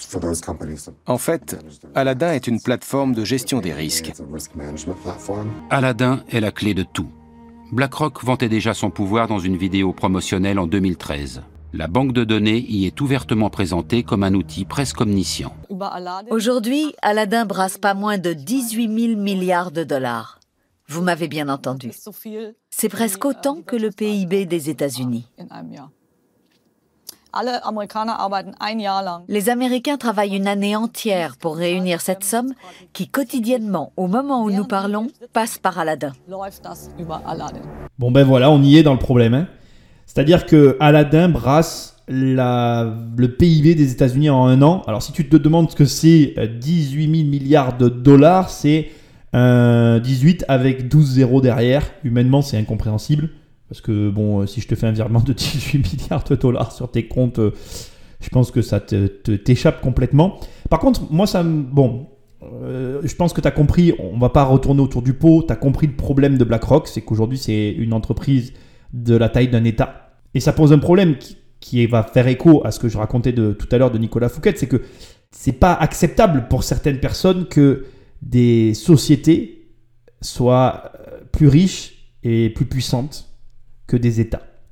Il y a deux choses que tu dois entendre, et je ne vais pas faire durer ce passage plus longtemps parce que on est dans le fond du problème, et, c'est à toi de réfléchir à tout ça. C'est, je crois que c'est très personnel comme réflexion, je n'ai pas à te donner mon avis là-dessus. Tu as une personne qui a construit ça. Euh, par contre, ce qui est intéressant, c'est que quand tu entends 18 000 milliards de dollars, c'est que c'est ce que doit gérer le président américain. Donc c'est que nous, de l'extérieur, on est là, on, a tendance à critiquer les Jean-François, et moi le premier, c'est clair que je déteste les Jean-François. Mais en réalité, comment faire pour préparer un être humain à la gestion de ça, en fait? Je, suis très bon dans la critique, mais parfois, il faut savoir reconnaître aussi que humainement, ça doit être compliqué à gérer. T'arrives, on te balargue là sur un poste après que tu fait une campagne où tu t'amuses finalement, parce qu'une campagne, tu, dois être capable, toi et moi, on est capable de la faire. Puis tu t'assois et on te file un budget, et le budget, c'est 18 000 milliards de dollars. Bon, là, c'est les États-Unis, c'est beaucoup plus que la France. Mais ce que j'essaye de mettre en perspective, c'est que il faut quand même reconnaître une chose humainement à gérer, ça doit être complètement fou. Par contre, et c'est le deuxième point que je voulais te dire, et alors ça, mais ça, ça doit être énorme à vivre.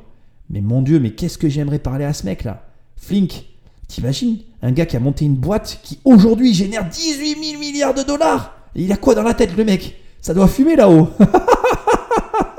c'est juste, c'est, c'est honnêtement, c'est impressionnant. C'est impressionnant d'avoir monté une boîte d'investissement d'échelle internationale qui est connectée à tout, qui est partout et qui, tu vas le voir aujourd'hui, ben, est un incontournable, y compris pour les États. À la fin des années 1970, il n'y a pas de meilleur endroit que Wall Street pour gagner de l'argent rapidement. Pour devenir célèbre, on va à Hollywood. Pour faire fortune, direction la bourse. Le jeune Lawrence D. Fink, alors âgé de 23 ans, n'a aucune velléité d'acteur. Sa maîtrise en administration des affaires immobilières en poche, il quitte Los Angeles pour se rendre à New York. Larry Fink était banquier d'investissement. Il a commencé chez First Boston. C'était un enfant prodige, un véritable crack. Les traders d'alors travaillent dans d'immenses salles de marché et réalisent des gains incroyables. L'actuel PDG de BlackRock aurait joué pas moins d'un milliard de dollars en bourse avec son service. Mais soudainement, le conte de fées prend fin. J'ai étudié de nombreux grands chefs d'entreprise et ils sont presque tous milliardaires. J'ai constaté que souvent, au début de leur carrière, ou parfois au milieu, ils ont connu un gros échec personnel qui leur a fait perdre énormément d'argent, voire leur emploi. La malédiction de Wall Street frappe Larry Fink au milieu des années 1980. À la suite d'une baisse des taux d'intérêt, des propriétaires échangent leurs anciens prêts onéreux contre de nouveaux prêts à des taux plus avantageux. Larry Fink ne l'a pas vu venir et se retrouve soudain avec sur les bras une montagne d'actions dont plus personne ne veut. Il a perdu 100 millions de dollars est devenu persona non grata dans sa banque. D'autres sont passés par là. Quand vous prenez un tel bouillon, on vous évite dans l'ascenseur comme si vous étiez pestiféré. Plus personne ne veut être vu avec vous. Vous devez alors vous tourner vers autre chose. Ce qu'il a fait. J'ai effectué des recherches pour savoir s'il avait été licencié ou s'il avait démissionné. C'est difficile à dire, mais c'est probablement lui qui est parti. En 1988, Larry Fink parvient à convaincre la société d'investissement Blackstone de créer avec lui une nouvelle entreprise. Blackstone Financial Management mise sur une gestion des risques la plus parfaite possible. Peu après, Larry Fink en change le nom. BlackRock est né. C'est les moments qu'on préfère dans ces émissions parce que on décortique, on met à nu l'essence même de l'entreprise. Et là, euh, tu dois être impressionné en fait. Le mec a perdu 100 millions de dollars Qu'est-ce que tu penses qu'il a fait après quand il a créé Blackstone puis qui est devenu BlackRock? Qu'est-ce qui est devenu son obsession à ton avis? Qu'est-ce qu'il avait en tête? Quel était le truc qui était mais au fond de son ADN qui s'est marqué au fer rouge? Ben, Le risque. Le mec était devenu mais complètement obsédé par le risque. Qu'est-ce qui lui est arrivé? En plus, on te dit quoi quand tu retraces l'histoire? C'est hyper intéressant. Ce gars, le PDG de Blackstone, le créateur de BlackRock, parce que Blackstone est devenu BlackRock, a donc été un génie de l'immobilier et il s'est fait planter dans l'immobilier. Et comme il s'est fait planter parce qu'il possédait. Alors attention, faut que tu comprennes qu'aux États-Unis, en fait, ce qu'il faisait d'abord, c'était de la gestion d'actifs. Donc en fait, il était pas vrai, il était dans l'immobilier, mais du côté bancaire. C'est-à-dire que il octroyait des prêts à des, des gens qui achetaient des biens et il octroyait un certain type de prêt. Et il s'est fait mettre à défaut parce que tous les personnes qui utilisaient son support d'investissement, c'est comme si, je vais te faire une image que tu vas comprendre qui nous concerne à nous, imaginons que euh, on soit tous aujourd'hui très friands euh, des crédits capés. Donc les crédits capés, c'est des crédits qui varient de 1 point en fonction euh, de, la variation des taux, donc les, taux variables, et qu'on bascule tous sur des taux fixes. Sauf que les crédits variables appartenaient à Larry des Fink. Donc tu imagines le délire en fait, c'est en gros, tu abandonnes un produit totalement, il perd tous ses revenus, il se retrouve avec quelque chose dont plus personne ne veut, et la perte s'échelonne à hauteur de 100 millions de dollars. Et bah, il est rejeté par toute la communauté dans laquelle il évolue, parce qu'il est devenu le loser de service. Donc, hyper intéressant parce que qu'est-ce qui forge un individu? Qu'est-ce qui le façonne? Qu'est-ce qui le fait grandir? Ce ne sont pas ses réussites. La réussite, c'est ce que tout, c'est ce qui attire les gens, c'est ce que tu vas voir en premier, mais ce qui est caché derrière, c'est l'échec, la violence de l'échec.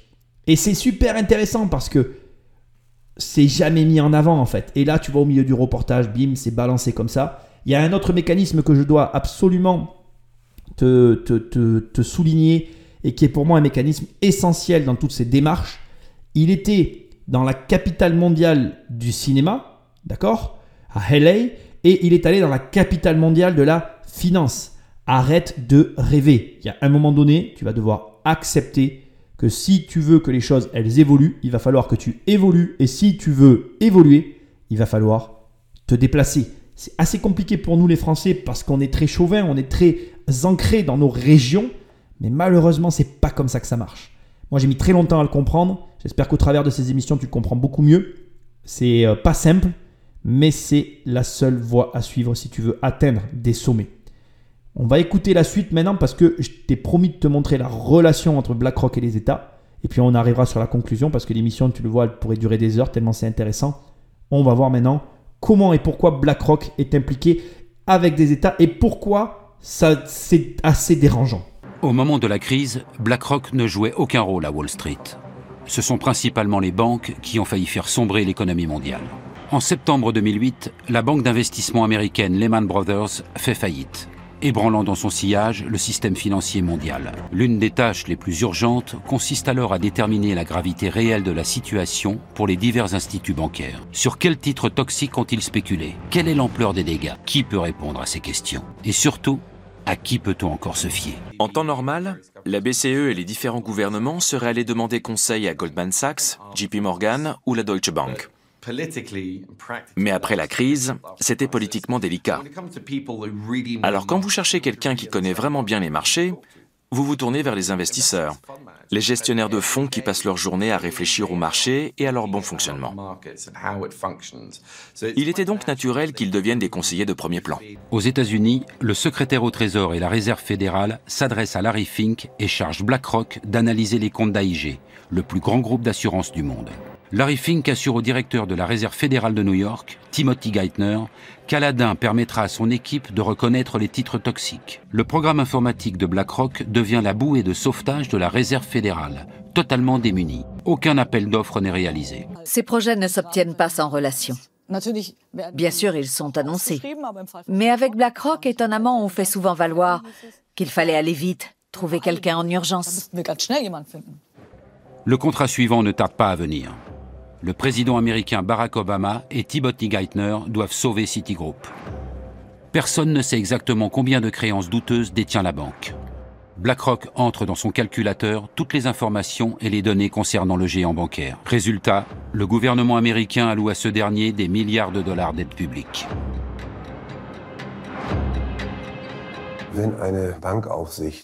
Si l'autorité de contrôle du secteur bancaire ne peut pas définir elle-même les critères de robustesse d'une banque, elle capitule. Cette connaissance privilégiée ne peut et ne doit être développée que par ce gendarme lui-même. Et elle doit rester sa prérogative exclusive. Alors voilà comment BlackRock bascule de l'autre côté, comment il s'infiltre dans les États suite à la crise de 2008. C'est très intéressant. Je t'ai laissé tout le passage, j'aurais voulu couper des, des éléments, mais il y avait l'argumentaire et le contre-argumentaire. Il va falloir que tu fasses une analyse toi-même aussi de ce que je te dis parce que il y a quand même aussi ton avis qui va se cacher derrière ça. Il y a des choses sur lesquelles je pense qu'on peut trouver un consensus, comme la dernière phrase qu'on vient d'entendre. Il est normal, et je pense que c'est vrai, que le gendarme soit le seul détenteur de l'autorité qui s'applique dans, les cas où on dépasse ou pas la limite. C'est-à-dire que ce qui n'est pas normal dans tout ça, et je suis complètement d'accord, c'est que je ne vois pas pourquoi BlackRock est la société qui vient dire à l'État si les créances sont toxiques ou pas. Ça montre deux choses assez graves. L'incompétence de nos dirigeants. Parce qu'à un moment donné, si tu as besoin d'une intervention extérieure pour savoir si les mecs ont fait de la merde ou pas, ah, je suis désespéré. Je ne sais même pas quoi dire, je vais m'énerver, donc je ne vais rien dire. Tu vois exactement ce que je pense. Ça, c'est clairement un problème. Il y a un deuxième autre problème qui est caché derrière celui-là, c'est que l'autorité, en tout cas un État, qui est censé représenter l'autorité, a donc est donc détenteur des règles qui doivent être appliquées. On est en droit de se demander qu'est-ce qui est juste et qu'est-ce qui ne l'est pas, si c'est une tierce personne qui intervient et qui impose ses propres règles. C'est assez hallucinant. Après, il y a une autre manière de voir tout ça, et c'est l'analyse que je vais te délivrer maintenant qui est fort intéressante et qui explique pourquoi sans cesse je te pousse à développer des compétences, une expertise, voire même un monopole. BlackRock développe une compétence d'analyse du risque accouplée, ou plutôt euh, couplée à un logiciel Aladdin ultra performant qui reste dans la veine de la culture de l'entreprise. Cet écosystème et cet état de fait fait que la société, elle possède une chose qu'elle est la seule à avoir. Et ce qui fait que lorsque les États ont besoin de la compétence que eux-mêmes n'ont jamais développée ni même mis en place, ben ils se tournent naturellement vers le seul acteur du marché et se retrouvent en porte-à-faux. Et j'ai même envie de dire euh, un petit peu assiégé dans la situation dans laquelle il se trouve, puisque quand tu n'as qu'une seule personne qui te propose qu'un seul service, qu'est-ce qui se passe à ton avis? Eh bien, ce que tu as entendu là à l'instant, tu te retrouves à devoir des milliards à une société qui ben, décide du prix, décide de ce qui est bon, de ce qui ne l'est pas, et qui en plus est la seule société à laquelle tu peux t'adresser, parce que c'est la seule qui a actuellement les moyens et les connaissances en sa possession qui peuvent répondre à ton besoin. La situation, elle est dramatique, mais elle est à la responsabilité des États qui ont laissé faire et qui ont été laxistes sur ben, la situation et sur aussi le fait de ne pas développer la compétence. Et en parallèle, ben, c'est aussi très grave parce que ben, il y a un créneau quoi. Je veux dire, si tu m'écoutes, que tu es programmeur, ben, tu sais ce que tu devrais faire. Moi, franchement, je me lancerai, mais les yeux fermés quoi. Tu crées une intelligence artificielle qui fait euh, ni plus ni moins que ce que fait Aladdin. Aujourd'hui, il n'y en a qu'une. Je crois qu'il y a de la place pour qu'il y en ait deux ou trois. Alors j'imagine qu'au moment où je fais cette émission, il y a déjà des petits malins qui sont lancés dans le truc. Mais c'est intéressant de voir que le malaise, il est du fait qu'il n'y a qu'une seule société qui possède qu'une seule connaissance, qui met en porte-à-faux, qui, met, qui accule complètement toutes les autres personnes qui voudraient avoir recours à ce, savoir, à ce matériel, à cette connaissance. Bref, BlackRock rentre en scène suite à la catastrophe de 2008, qui est due à un laxisme général.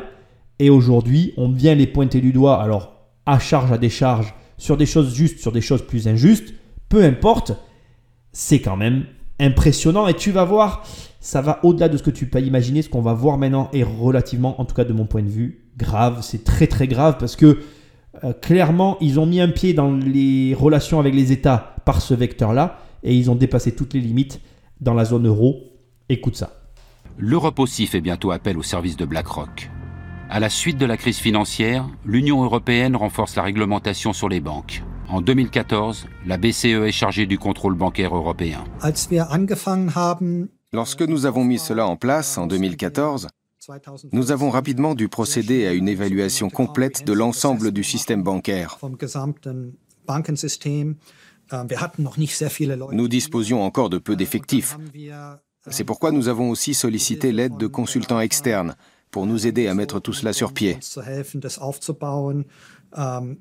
L'avantage, c'était que certains travaillaient pour d'autres autorités de contrôle international. Nous avons donc pu intégrer les bonnes pratiques de chacun d'entre eux. La plus haute autorité de contrôle public en Europe partage ainsi ses données économiques les plus sensibles avec BlackRock. Larry Fink ne risque-t-il pas de se servir de ces informations pour son propre compte? On s'assure évidemment que les consultants que nous avons choisis mettent en place des Chinese Walls pour dissocier clairement leur activité de conseil pour nous de la gestion qu'ils opèrent pour leurs propres clients. C'est parfaitement normal dans une banque d'investissement. Et s'il s'avérait que quelqu'un mélangeait un peu les genres, il serait renvoyé sur le champ. Les Chinese Walls peuvent-ils réellement prémunir contre tout délit d'initié? Le doute est permis lorsque l'on revient sur la crise de l'euro. En juillet 2015, BlackRock a en effet acheté des obligations d'État grecques au moment même où le monde entier spéculait sur une prochaine chute de leur valeur. Ce que presque personne ne savait à l'époque, c'est que BlackRock venait d'éplucher les comptes des banques grecques à la demande de la BCE. BlackRock a-t-elle utilisé illicitement ces informations? Peu de temps après, la faillite de la Grèce a été évitée et les primes de risque sur les obligations d'État grec ont chuté, ce qui s'est avéré rentable pour la multinationale. Pour sa défense, BlackRock rappelle qu'elle est une société réglementée.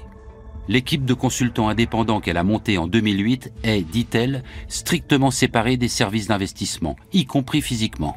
En outre, elle est régulièrement soumise à des contrôles techniques et opérationnels. Le Chinese Wall, c'est le grand mythe de la finance, c'est ce qu'on a toujours dit. Euh, c'est la raison pour laquelle on a séparé, notamment aux États-Unis, toutes les activités entre le marché, les activités de, détail. Euh, c'est en général, ça fonctionne un, certain temps. Et puis, euh, bah, comme dans toutes les murailles, il y a toujours des trous par lesquels les choses peuvent passer. En Grèce, le groupe américain éveille à nouveau les soupçons. Alors que le pays lourdement endetté est pressé par l'Union européenne de privatiser ses bâtiments publics, BlackRock investit dans l'immobilier avant tout le monde. C'est l'ancien banquier Pascalis Bouroris qui organise la privatisation pour le compte de l'État. Peu de temps après, il obtient un poste de direction dans la succursale grecque de BlackRock. Et la fin du reportage bascule sur de la politique, j'ai envie de te dire, sans surprise, on va se demander si BlackRock euh, est impliqué ou pas dans la politique. Bon, je vais être très clair avec toi, ça ne m'intéresse pas. Tu sais que moi, les gens François, ça me passe par-dessus la jambe, ou je sais pas comment il faut dire d'ailleurs, je m'en fiche quoi. Enfin bref, ce n'est pas vraiment important à mes yeux.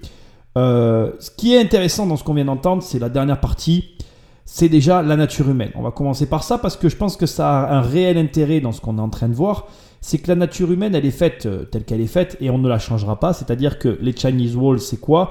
C'est euh, une garantie, euh, on va dire déontologique, que donnent les banques qui disent que, en réalité, si ils ont une information due à une de leurs activités qui peut avoir un impact sur une autre de leurs activités, eh bien, c'est segmenté et l'un ne communique pas avec l'autre. Sauf que comme le dirait euh, mon ami Satan, la vanité. C'est décidément mon péché préféré. C'est de la vanité. L'être humain est vaniteux, il croit excessivement en ses propres capacités. Et si tu veux là réellement croire que tu es capable d'entendre, mais de ne pas en tenir compte, de voir, mais de faire comme si tu ne l'avais pas vu, bref. C'est magnifique en fait. Ces Chinese Walls, c'est quoi? C'est comme le Père Noël. Peut-être qu'il existe, mais c'est très très probable qu'en réalité il n'existe pas. Et la vérité, et la vérité, c'est que c'est une information contraire. Tu ne peux pas demander à la même personne à la fois de te conseiller si cette même personne qui te conseille est elle-même un investisseur qui a des intérêts financiers, ben, qui va chercher des intérêts financiers partout où il y en a. Et à l'inverse, et il faut quand même aussi prendre la défense de la BCE et de toutes les banques qui font appel à cet organisme, quand tu n'es pas expérimenté, il est normal de s'orienter vers une personne qui s'y connaît. C'est très complexe. Et d'ailleurs, ça, ça m'évoque un petit parallèle amusant avec ce que je suis en train de faire ça te montre la limite réelle de ce qui peut se passer aujourd'hui sur le web. Un mec comme moi qui te conseille, pourquoi je te conseille?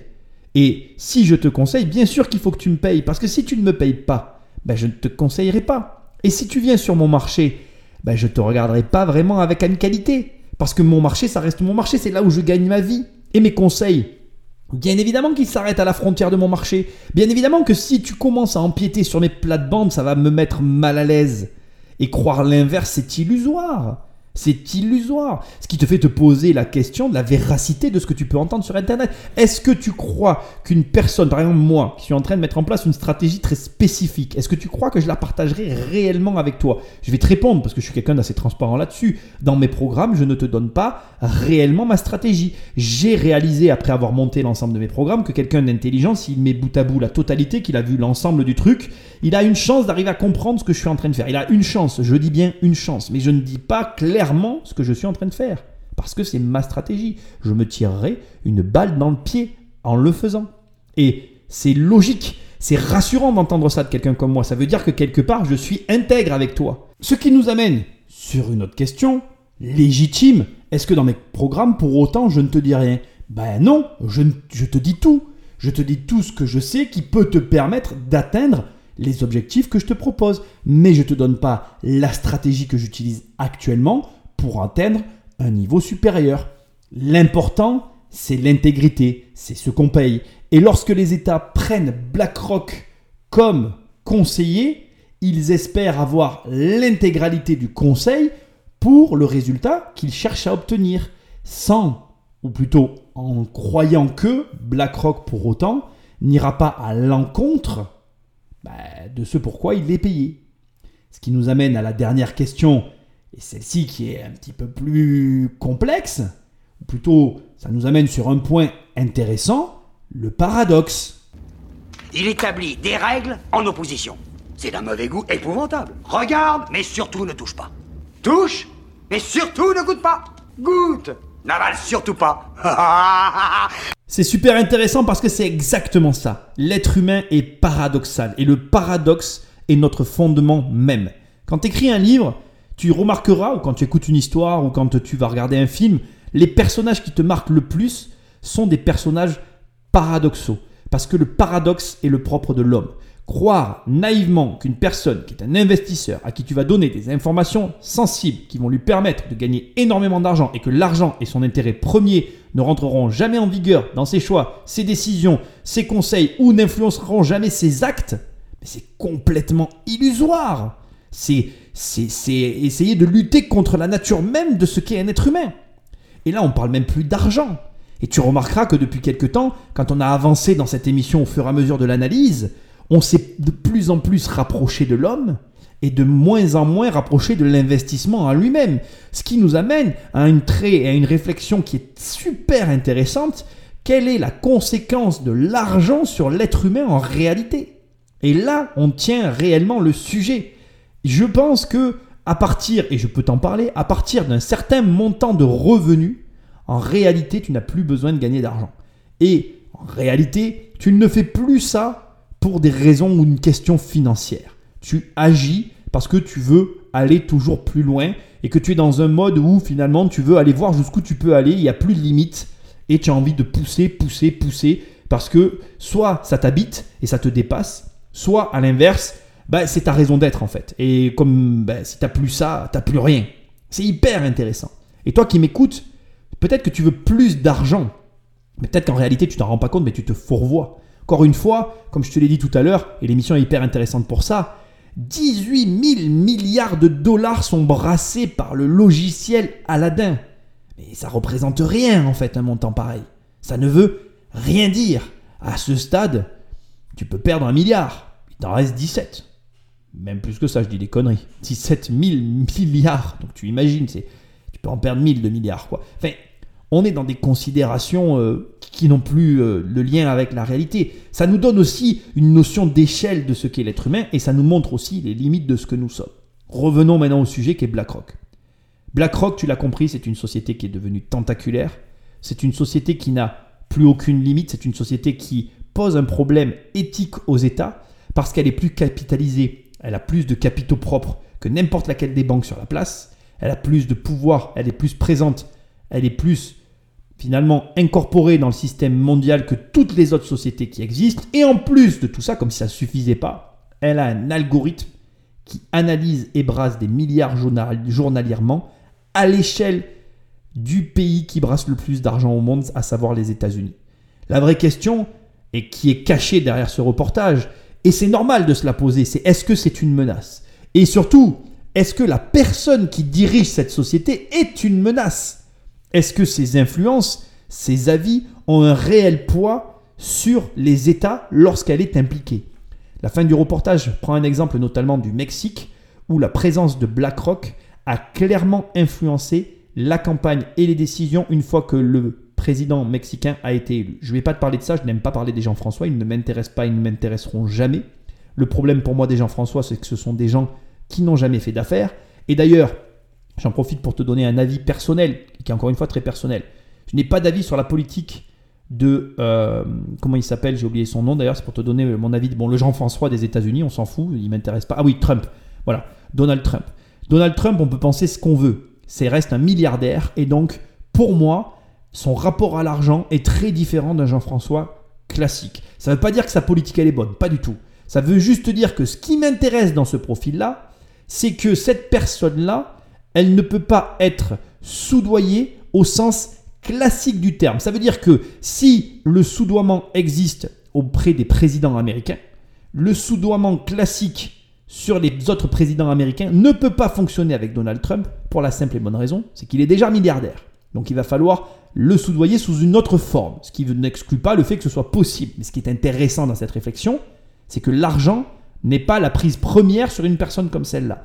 Et c'est pour moi une des meilleures solutions, en tout cas la solution vers laquelle on devrait, devrait se tourner pour empêcher des mécanismes comme on vient de voir là, où des sociétés peuvent s'infiltrer et récupérer des données à leur avantage face à des États largement démunis. Il faudrait qu'on trouve un moyen pour faire en sorte que nos dirigeants n'aient pas de prise avec l'argent. ça me paraît utopique ce que je suis en train de dire, mais la réflexion, en tout cas par rapport au Jean-François, devrait aller dans ce sens-là. Bref, revenons à BlackRock.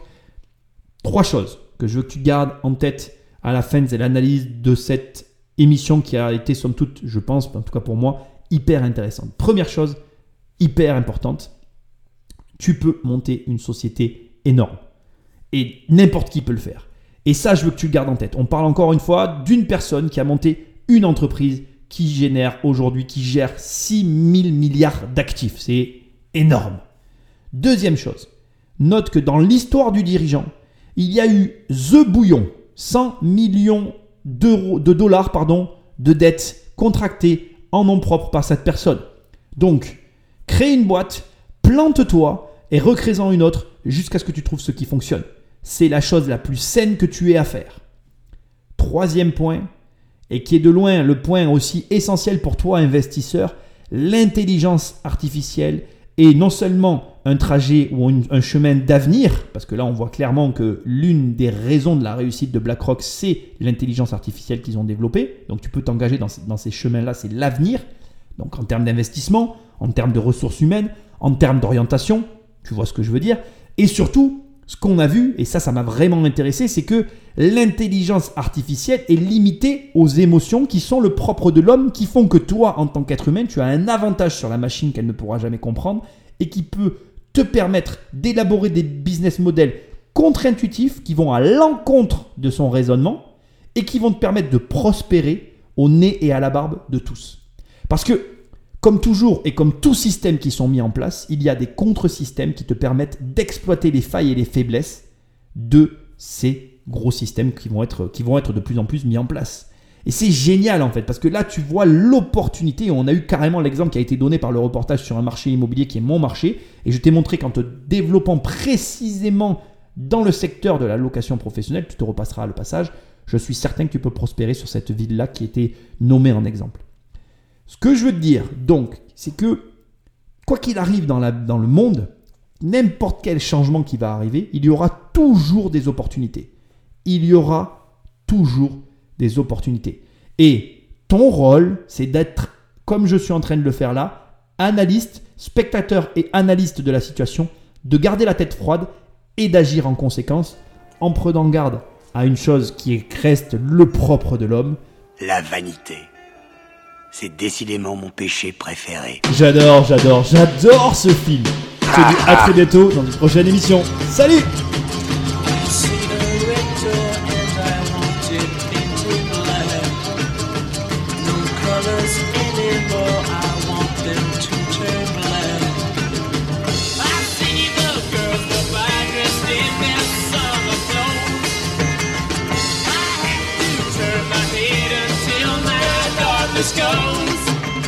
Aucune autre société ne brasse autant d'argent que BlackRock. Elle a le bras long en politique et influence même des gouvernements. Mais personne n'en parle. Les gestionnaires de Larry Fink doivent faire passer l'éthique après les perspectives de profit. Plus le pouvoir des investisseurs grandit, plus la question se pose. Faut-il avoir peur de BlackRock? La taille de la multinationale pourrait-elle provoquer une crise financière mondiale? Et surtout, peut-on encore arrêter BlackRock? J'ai une dernière phrase à te dire qui va conclure à merveille finalement ce podcast. Qui contrôle la nourriture contrôle les populations. Qui contrôle l'énergie contrôle les nations. Celui qui contrôle la monnaie contrôle le monde. Si tu comprends cette phrase, tu comprends quel est le réel problème que l'on commence à avoir avec BlackRock.